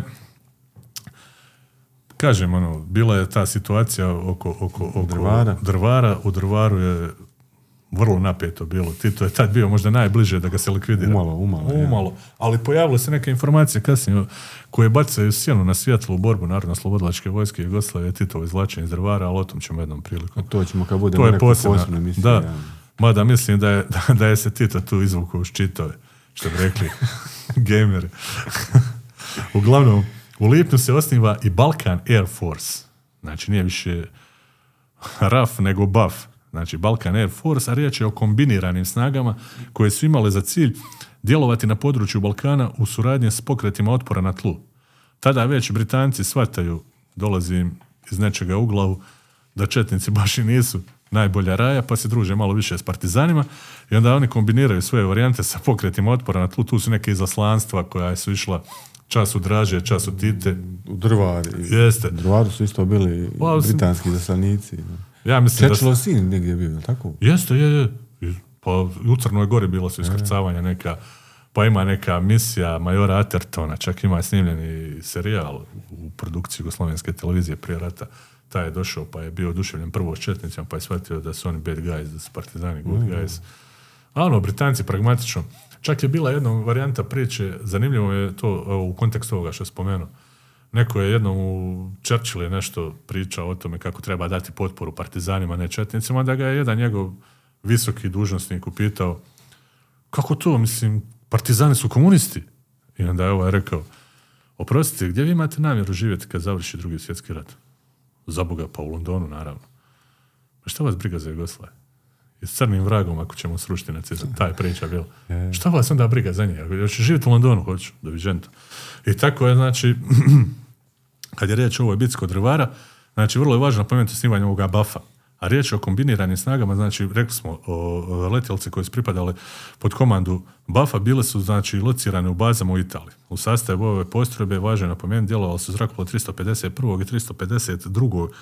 druge eskadrile Rafa u kojoj su uglavnom bili i letjeli partizanski piloti. Znači, to je ona ekipa Franje Klus. To, je, to su već prvi, prvi temelji za osnivanje ovoga avijacije Jugoslovenske narodne armije. Jeste, jedan od glavnih pilota bio je Hinko Šojić također iz Hrvatske. kako se zvalo? Na 43. je osnovano uh, vazduhoplovstvo narodno-slobodilačke vojske, tako nešto, jel? Jeste, ali oni su bili pod komandom RAFA, znači britanske avijacije. Sve, svi naši Spitfire, svi naši Hurricane koje smo mi dobili od saveznika su u stvari nosili partizanske oznake, ali su bili u formi rondela kakve su bile na britanskim zrakoplovima, samo su dodane petokrake. Recimo, repna trobojka je bila postavljena u poziciji kako se postavljala repna dvobojka britanske vojske crveno-plava. Ona, znači, uspravno sa petokrakom. I oni su bili gdje? Smješteni na početku? Na početku su, uh, oni su na visu, ovi što su djelovali, znači, ovoga bafa. Sad ću ti objasniti kako je došlo do toga u stvari. E, dešava se u to vrijeme, znači, vrlo nepovoljnih situacija, između ostalog, nakon os- osnivanja ovoga bafa, dolazi do sukoba Legije i Njemaca u, u NDH. Aha, znači Ustaša i... Da, da, nastavlja se odgađanje od strane Njemačke o popunjavanju lovačkih jata, eventualne nabavke, a to rezultira nezadovoljstvom letačkog osoblja. Znači, dešava se nezadovoljstvo letačkog osoblja. U potaknuti tim stalnim pregovaranjima i stalnim sukobima, Njemci raspuštaju Hrvatsku zrakoplovnu legiju 44. A piloti se raspoređuju potrebe ZNDH. Međutim, važno je napomenuti zašto su ovi raspustili. Zbog sve većeg broja prebjega čak u legiji na istočnom bojišnici. ja, ja. Znači, Mato Dukovac, koji je imenovan jednim od zapovjednika u jednom momentu, je prebjegao nakon što je imenovan za zapovjednika. Znači, to je Njemcima bilo ono... A gdje je on bio? Gdje je on bio? U? Na istočnom bojištu. Aha, znači... Da, od tamo je prebjeg. Pa da, pa tamo je navodno, znači, u tim prebjezima, znači, koji su bili ono, kao jedna od glavnih tema, se ovdje nameću, dugo vremena, evo, jedna, jedna priča koja je možda malo poznata. Svi znaju da je postojao mostarski pilot koji je, dvojica su mostaraca letjela u Legiji, odnosno u lovačkom jatu. To je Jure Lasta i Nikola Vučna. Mislim, nije on mostarac, on je iz Torca, ali evo, recimo naše ovdje. La- Lasta i Vučina. Lasta i Vučina, da. Zanimljivo ovaj. Jure Lasta kao da je Bog spustio na njega ruku kad se rode rekao ti ćeš let. Lasta, znaš. E, Nikola Vučina, onako krupan, demeškas kakav je bio, crnomanjast. Pravi, pravi onaj Hercegovac. I onaj, taj Nikola Vučina je navodno prema nekim podacima, eto u tom časopisu Aerosvijet koga sam ja listao pred sami rat ovdje, gdje se kritikuje ta priča oko zrakoplovstva NDH i kako sve više neki na maketarskim natjecanjima donose makete sa čudesnim oznakama, ta je priča, iako meni dvaza ta priča oko maketa sa kukastim križem išla na nerve, jer kukasti križ je fakt postoja na tim avionima. Ako ćemo raditi realnu maketu i gledati i brojati zakovice na trupu, onda je logično da posjeduje i kukasti križ, je bio na repu, da bi niđe veze. Ali dobro. I taj Nikola Vučina je navodno 42. godine na aerodromu Sarabusi prebjegao Sovjetima. I to je službena priča na koju su i ovi iz knjige, ova tri autora, na koje se često pozivamo, iz knjige Zrakoplovstvo nezavisne države Hrvatske u periodu 41. do 45. napisali u toj prvoj, pa čak i u drugoj knjizi, da je Nikola Vučina prebjegao. Nikola Vučina preko profesora Marijanovića, moga profesora, pokojnog sada, Uh, taj uh, Marijanović profesor je mene pozvao kad sam izdao jedan tekst u večernjem listu i rekao meni, Gorane, nije on prebjegao. I ja tad prvi put se susrećem s tom informacijom. Mislim da ovaj sad iz emotivnih pobuda. Kao znamo se, pa sad da ga malo ofarbamo boljom bojom. Ja govorim, oprosti, kako nije pobjegao? Ne, ne, ne, kao, onaj, ja ću ti reći pravu istinu, ali dođi ti jedan dan, pa ćemo popiti piće u onom kafiću, onda kod Ali ovo ćemo ispričati u epizodi broj 2. broj dva, tako je. Specijal Šta o je se istočnom- dogodilo? istočnom bojištu. Gdje jeste? Tako Slušajte da, nas opet. ovo je mali teaser. Da, da, da. Nikola Vučina nije bio lisce, nego pravi vuk. Tako da, Slušajte nas. I, Slušajte i nas i- Da, da. se mi vratimo Da ovdje. se mi vratimo ovdje. Sumrak u NDH zrakoplovstva. Jeste. Evo vidiš, znači, u, u, dešavale se neke čudne stvari već u krajem 44. godine. Prr, naružuje se uštede goriva, kolovoz osmi mjesec donosi gubitke, Kriza, kriza. znači kriza i gubici na svim linijama fronte i dodatna povlačenja, a polovina teritorija NDH u tom mjesecu nalazi se pod kontrolom partizanske jedinice, što je važno, važno za uzeti u obzir rakurs djelovanja, odnosno Partizani sa zemlje, bombarderi američki Izrael. Jeste, a ovi znači se pokušavaju snaći u toj situaciji. Vidiš kako, kako pomalo gradimo priču, koliko njima zaista bilo teško. Da, da. Znači oni su bili glavni saveznik Njemaca, morali su odazvati na svaki njihov poziv, reagovati na svaku situaciju sa oskudnom opremom i sa letjelicama koje su bile igračke. Nemaš ništa očekuje od tebe čuda. Da, očekuju od tebe da sjedneš u MS-406, ko što je pokušao pokojni Galić, i digneš se u zrak i suprotstaviš se Spitfire-u koji je brži, bolje naoružan i bolje obučen od tebe. Da. Znači, za ne povjerovati. Ali evo, znači, kolovoz donosi to što je donio, slijede slomovi Bugarske i Rumunske, znači osipa se istočno bojište, znači nakon bu- sloma Bugarske i Rumunske Crvena armija ima prolaz do Beograda. E, napredak je Crvene armije ogroman, pa se mijenja i odnos Njemačke prema svom satelitu NDH. Dolazi do novi, evo je vrlo važno, dolazi do novih isporuka naoružanja i zanimljivo je napomenuti tu isporuke torpednih zrakoplova Fizeler, njemački Fizeler, Fi 167 i to u inačici A0. Zašto to kažem? Riječ je o zanimljivim avionima. Znači, to su avioni koji su bili jedinstveni u svojoj vrsti, jer su a, pravljeni za prvi i nikada ostvareni njemački nosač aviona Graf Zeppelin. E, oni su znači napravljeni doslovno tako kao torpedni, ali i kao mogući jurišni zrakoplov. Poluotvorene kabine, dvokrilac je u pitanju, bio je predviđen znači za nosač aviona, imao je slično kao štuka, one dole šorceve, znači fiksne, fiksne stajne trapove, one šturce dole, znači preko, preko kotača nije mogu Ovo uvlačiti nije kotač. predstavljao nešto značajno u, drugom Pa jeste, sad ću ti reći zašto. Znači, on je jedini avion koji je zrakoplovstvo NDH imalo sa ugrađenom aresterskom kukom za sletanje na nosač aviona. Aha, aha. To je kuriozitet. Znači, pravili- Mornarički, mornarički avion. mornarički. Ti avioni su bili odlični za izviđanje. Imali su ogromne staklene površine s kojima se moglo lijepo vidjeti. Bili su dovoljno brzi i bili su dovoljno naoružani u smislu da se suprotstave, odnosno da izvrše udar po zemaljskim trupama. I ti avioni su ušli u sastav jugoslovenske avijacije. Piloti na ovom avionu, čuveni Romeo Adum, on je bio čak pilot i u Jugoslovenskoj kraljevskoj vojsci, i Matija Petrović prebjegli su partizanima sletjevši na improviziranu bazu Topusko. Ovo je period, govorimo o periodu Urote Vokića i Lorkovića. Ti znaš o čemu je riječ. Znači, u jednom momentu ministri vlade nezavisne države Hrvatske, prema nekima čak i na nagovor Pavelića, stupaju u kontakt sa saveznicima. I pokušavaju, znači, na neki način raditi ono što su Italijani radili 43. godine. Pa is, pokušavaju ispitati mogu li Mogu promijeniti li stranu. promijeniti stranu, mogu li izvršiti neki, nek, da li je prelazni rok završen. I u tom momentu pada sumnja na Vladimira Krena da je sklon urotnicima. Međutim, nije bilo nikakvih dokaza, a urotnici su riješeni na najbrutalniji mogući način. Znači, oni su likvidirani. Saveznici napadaju rafinerije, pa sve više dolazi još uvijek do poteškoća u opskrbi gorivom. Tu su i rafinerije, znači u Srbiji, i rafinerije u Rumunjskoj još uvijek pod udarom. I sva skladišta goriva, jer na taj način sprečavaš avione da se podignu. Da. E sada, ovo je vrlo bitno za zrakoplovstvo NDH. U rujnu te godine, 44. Njemci daju napokon signal kako su spremni opremiti lovačke postrojbe NDH zrakoplovima tipa BF-109G. Govorimo znači o Messerschmittu, riječ je o istom avionu, I oni i dobiju, jel?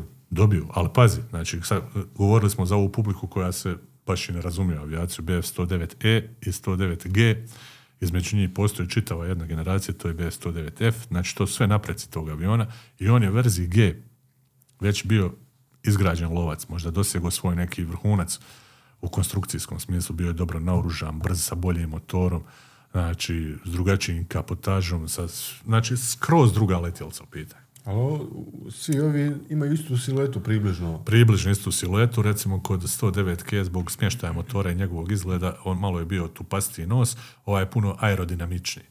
Znači, svi ti 109K imaju varijante od A do K i nazivaju se po njemačkim imenima Anton, Berta, Cezar, Dora, Emil, Fritz, Gustav, zadnja je K, znači taj BF-109K je bio savršenstvo BF-109. Imao je posebnu kabinu koja je bila bolje vidljiva, nije imao one rešetke, znači imao je kabinu Bolja- dosta bolja čišću, preglednost. bolja preglednost, imao je bolje naoružanje, ali čak je i on ušao. Dva takva uh, aviona su ušla u sastav zrakoplovstva nezavisne države Hrvatske, ali nedovoljno, znači i ne na vrijeme. E sada, e, bilo je predviđeno da se isporuči 30 lovaca Messerschmitt PF-109G u verzijama 6, G6, G10 i G14. Novo pristigli lovci u prosincu, oni su stigli i bivaju raspoređeni u drugo lovačko jato. Svi Prve- 30, svi 30 došli. da, prve skupine pod zapovjedništvom Ljudevita Bencetića, jednog čuvenog hrvatskog pilota. Smanjuje se obujan djelovanja raspoloživih zračnih luka, a 41. tu godinu zrakoplovstvo nezavisne države Hrvatske dočekalo je doslovno sa dvije zračne luke. Zagreb i Sarajevo. Mostar letilište, Gotovo. Ne, da, ne, ne da, je- da nije letlo, nego je onaj Mostar pao. Aha, aha, Mostar je bio u Ja, ja, ja. partizanskim rukama. Je. 14 drugo, tako? Jeste. Znači, e, godina sljedeća sloma NDH i njezina zrakoplovstva, znači ova 45. je godina apsolutnog sloma zrakoplovstva NDH i njezina zrakoplovstva i Njemci gube na svim frontovima. Znači, doslovno dolazi do urušavanja cjelokupnog fronta. Njemci se gube, sad znači Njemci se nalaze u poziciju kako je se našla kraljevina Jugoslavije 41. Saveznici uspostavljaju apsolutnu zračnu nadmoć na cijelim Balkanu. Snage NDH preslabe da se suprotstavljaju danonoćnim bombardiranjem. To je iscrpljujuće. Djeluje i na moral, djeluje i na ljude i na sve. Ali više i nema i s čim, jel? Pa i nemaju s čim da se suprotstave. Sve više, znači, stradavaju. I, i ti 30 zrakoplova, to je ništa u... Ma ništa. Čak u jednom momentu ja mislim da su neki od njih dobili i naredbu da se ne suprotstavljaju savezničkim bombarderima, ali to je besmisleno. Izazvat će još veći bijes s ove druge strane. U tom kontekstu, znači, valja napomenuti kako je nad teritorijem NDH, znači ovo je vrlo važan podatak, srušeno nekoliko stotina savezničkih letjelica, što je svakako u datim okolnostima značajan rezultat. Što djelovanje njemačke avijacije, što djelovanjem hrvatskih pilota. I oni su sudjelovali u zračnim borbama. Znači ovo novostvoreno, novo osnovano jato. Između ostalog ilustracija na jednoj od ovih knjiga, odnosno na oba dvije knjige, ali na ovoj se bolje vidi zadnjoj, pokazuje duel, znači crnog 4 BF-109 sa, e, sa američkim e, teškim bombarderom B-24 Liberator, znači koga je on doslovno izrešetao. Znači vidjeti tu, to je jedan od zabilježenih borbi. E sada, piloti su unatoč svemu ovome obučavani dalje za nove lovce, pa se pojavljuje i ME109 G14 verzije AS i druge verzije. To je jako unapređena verzija sa drugačijim e, ovim e, vertikalcem. 10. siječnja, također, pazi, 10. siječnja 45. ide skupina pilota iz drugog zrakoplovnog jata i šalju ih u Wiener Neustadt, Bečko novo mjesto, gdje su u, nakon nepunog mjeseca preuzeli nove lovce BF-109 i BF-108. Znači, Ne odustaju. ne odustaju. Znači, Njemci još uvijek daju, vidiš. Znači, daju i zrakoplove za obuku, daju i lovačke zrakoplove. A je to i, možda razlog nedostatak njemačkih pilota, izgledno njihovi kvalitetni piloti? Pa nije, mislim da su, da su malo počeli osjećati grižan savjesti, a da su uh, očekivali od Hrvata da što više uspore napredovanje partizanske druge jedinica radi povlačenja armija Aha, grupe E kroz Jugoslaviju. taktički, znači Da. taktički. Pa da. U ožujku se događa prvi značajniji sukob, ovo je znači prvi značajniji sukob pilota NDH sa savezničkim lovcima. Sudjeluju ovi lovci iz drugog lovačkog jata i jedan odjel lovaca na 109 ide u uzviđanju nekoj okolici Siska. Međutim, južno od Petrinja presreće i sedam lovaca P-47 Thunderbolt, što je previše u ovakvom omjeru snaga. Dolazi do borbe, a u prvom naletu američki lovci oštećuju BF-109 G14 oznake Crni 8 na kome je letio pilot Ivan Mihaljević. On mora znači prinudno sletjeti i preminuo je od zadobivenih rana.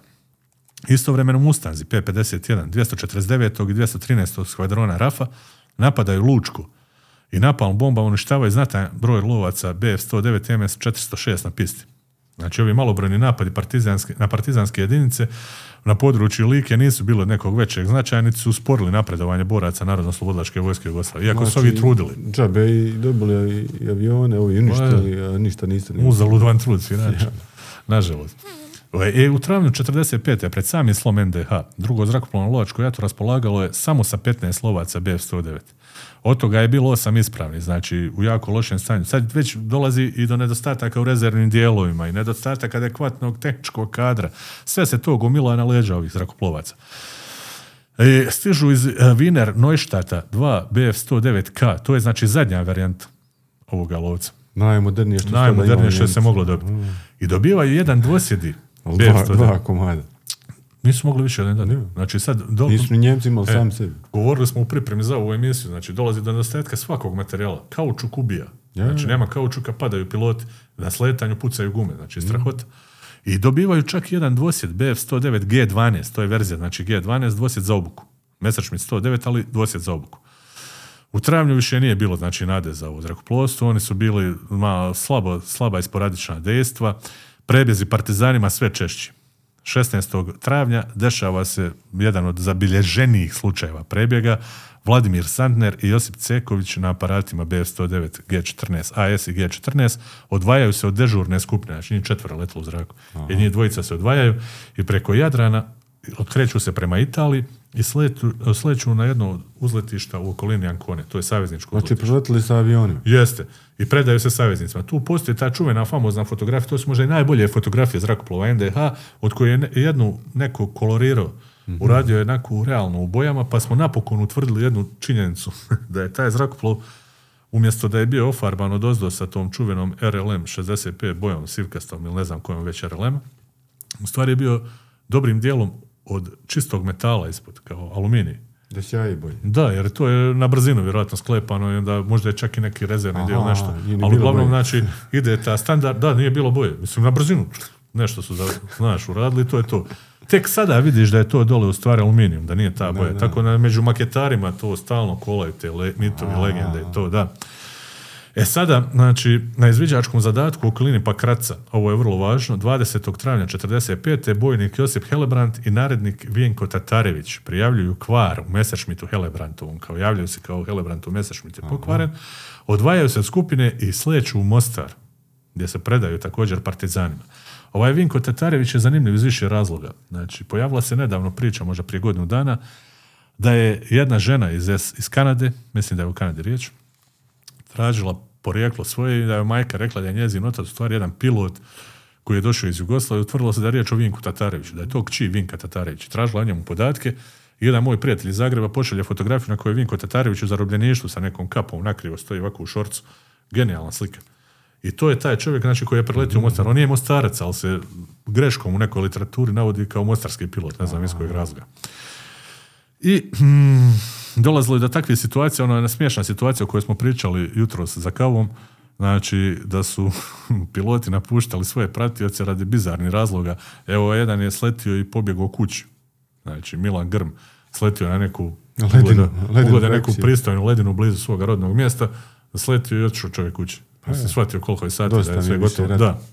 Što kaže Viljuška u filmu Lepa sela, lepo gore, dosta je kume, idem kući.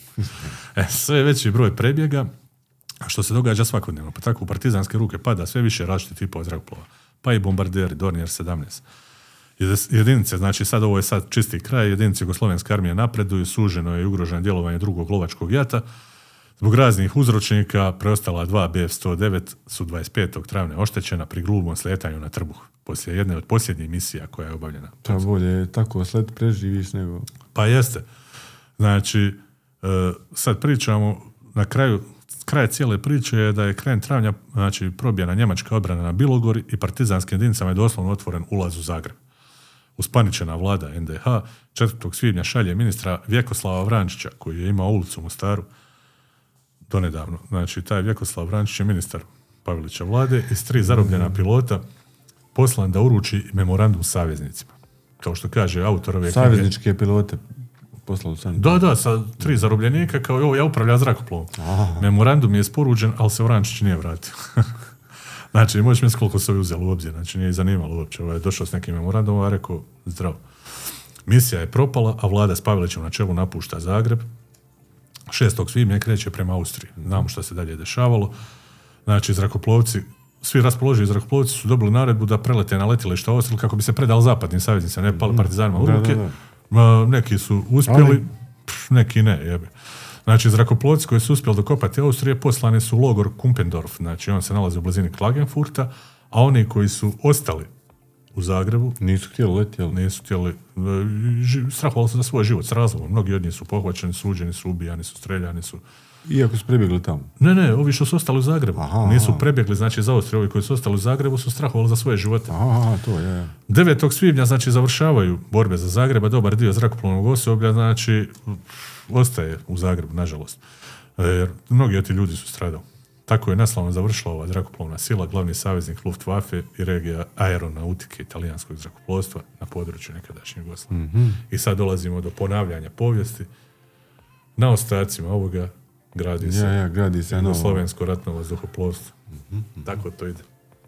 A je li, sada malo pre smo spomenuli, je li baš na ostacima ovoga, jer e, britansko, britanski RAF je e, Pa formirao ostacima, da, da. partizansko zrakoplovstvo i... Pa ne samo oni. Ali evo, imali su i oni prebjega Kako iz ne? NDH sa, sa... Pa pazi, dobar dio zrakoplovnog materijala i opreme su naši na zračnim lukama, jer ovi nisu čak ni uništili.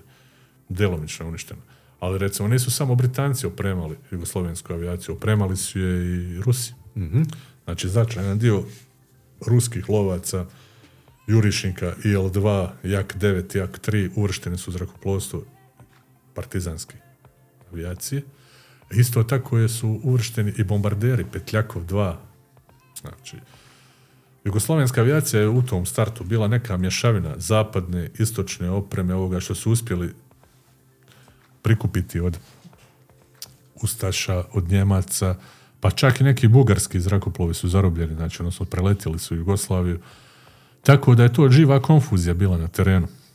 Ali evo, znači, jugoslovensko vazduhoplovstvo do pojave domaće vojne industrije uglavnom se oslanjalo i ono što je manje poznato, a i to nekad može biti tema emisije, jeste ta zapadna avantura jugoslovenske avijacije krajem 40. godina nakon rezolucije Inforbiroa.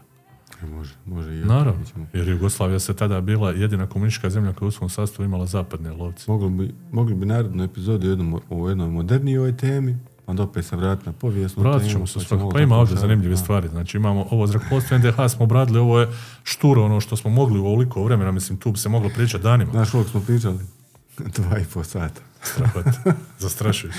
A evo recimo imamo za Možda istočno. nas neko i poslušao dva i pol sata. Ja se nadam da hoće. Mislim, možda bude zanimljivo, a možda neko kaže, jo, šta priče, ovo je bez veze. Sasvim normalno. i Možda prist- ima Pristaje mi na to. Ali ona, Pričamo za svoju dušu. Jeste, ali jedna od tema svakako mora biti da bismo ovo zaokružili, da bi ova bila priča gotova, tu je znači djelovanje na legije, znači na istočnom bojištu. Tu su dvije skupine, bombaška i lovačka, oba dvije imaju zanimljivu priču. Smo li to rekli pričati? Jesmo. Kažem, nego Aha, definitivno, ovo to, pa da bi zaokružili ovu priču. Svakako ćemo, svakako ćemo, naravno, naravno. Eto, hvala ti na ovoj naravno. prilici, šta da Ništa, kažem. Gorane, hvala tebi. I bit- ćemo nadam se u prilici još pričati. Evo, ako bude, put, znači, kad budemo snimali iduću emisiju, donijet ćemo čak i neki modela malo ovdje da... Da kuckamo sa njima da ljudi čuju. Da, da, da. Eto, Može. A ne samo ove dvije knjige. Da. Ali knjige su zanimljive. Gdje se mogu nabaviti ove knjige?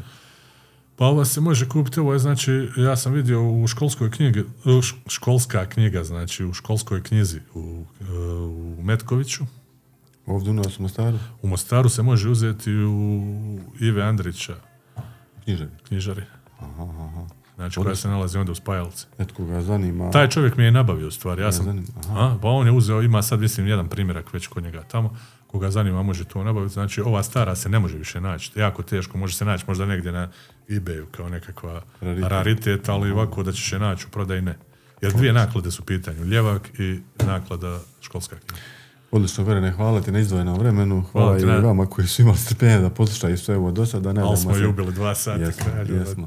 Jesmo. Eto, Hvala, hvala ti još jednom. Ajde, živio. Location T1 uniform, Foxtrot uniform, 284998181. Line 8 to northwest 950 meters. Final heading 090 plus or minus 20. Foxtrot to 3000 feet uh, left turn heading 240. You are listening to the podcast Weekend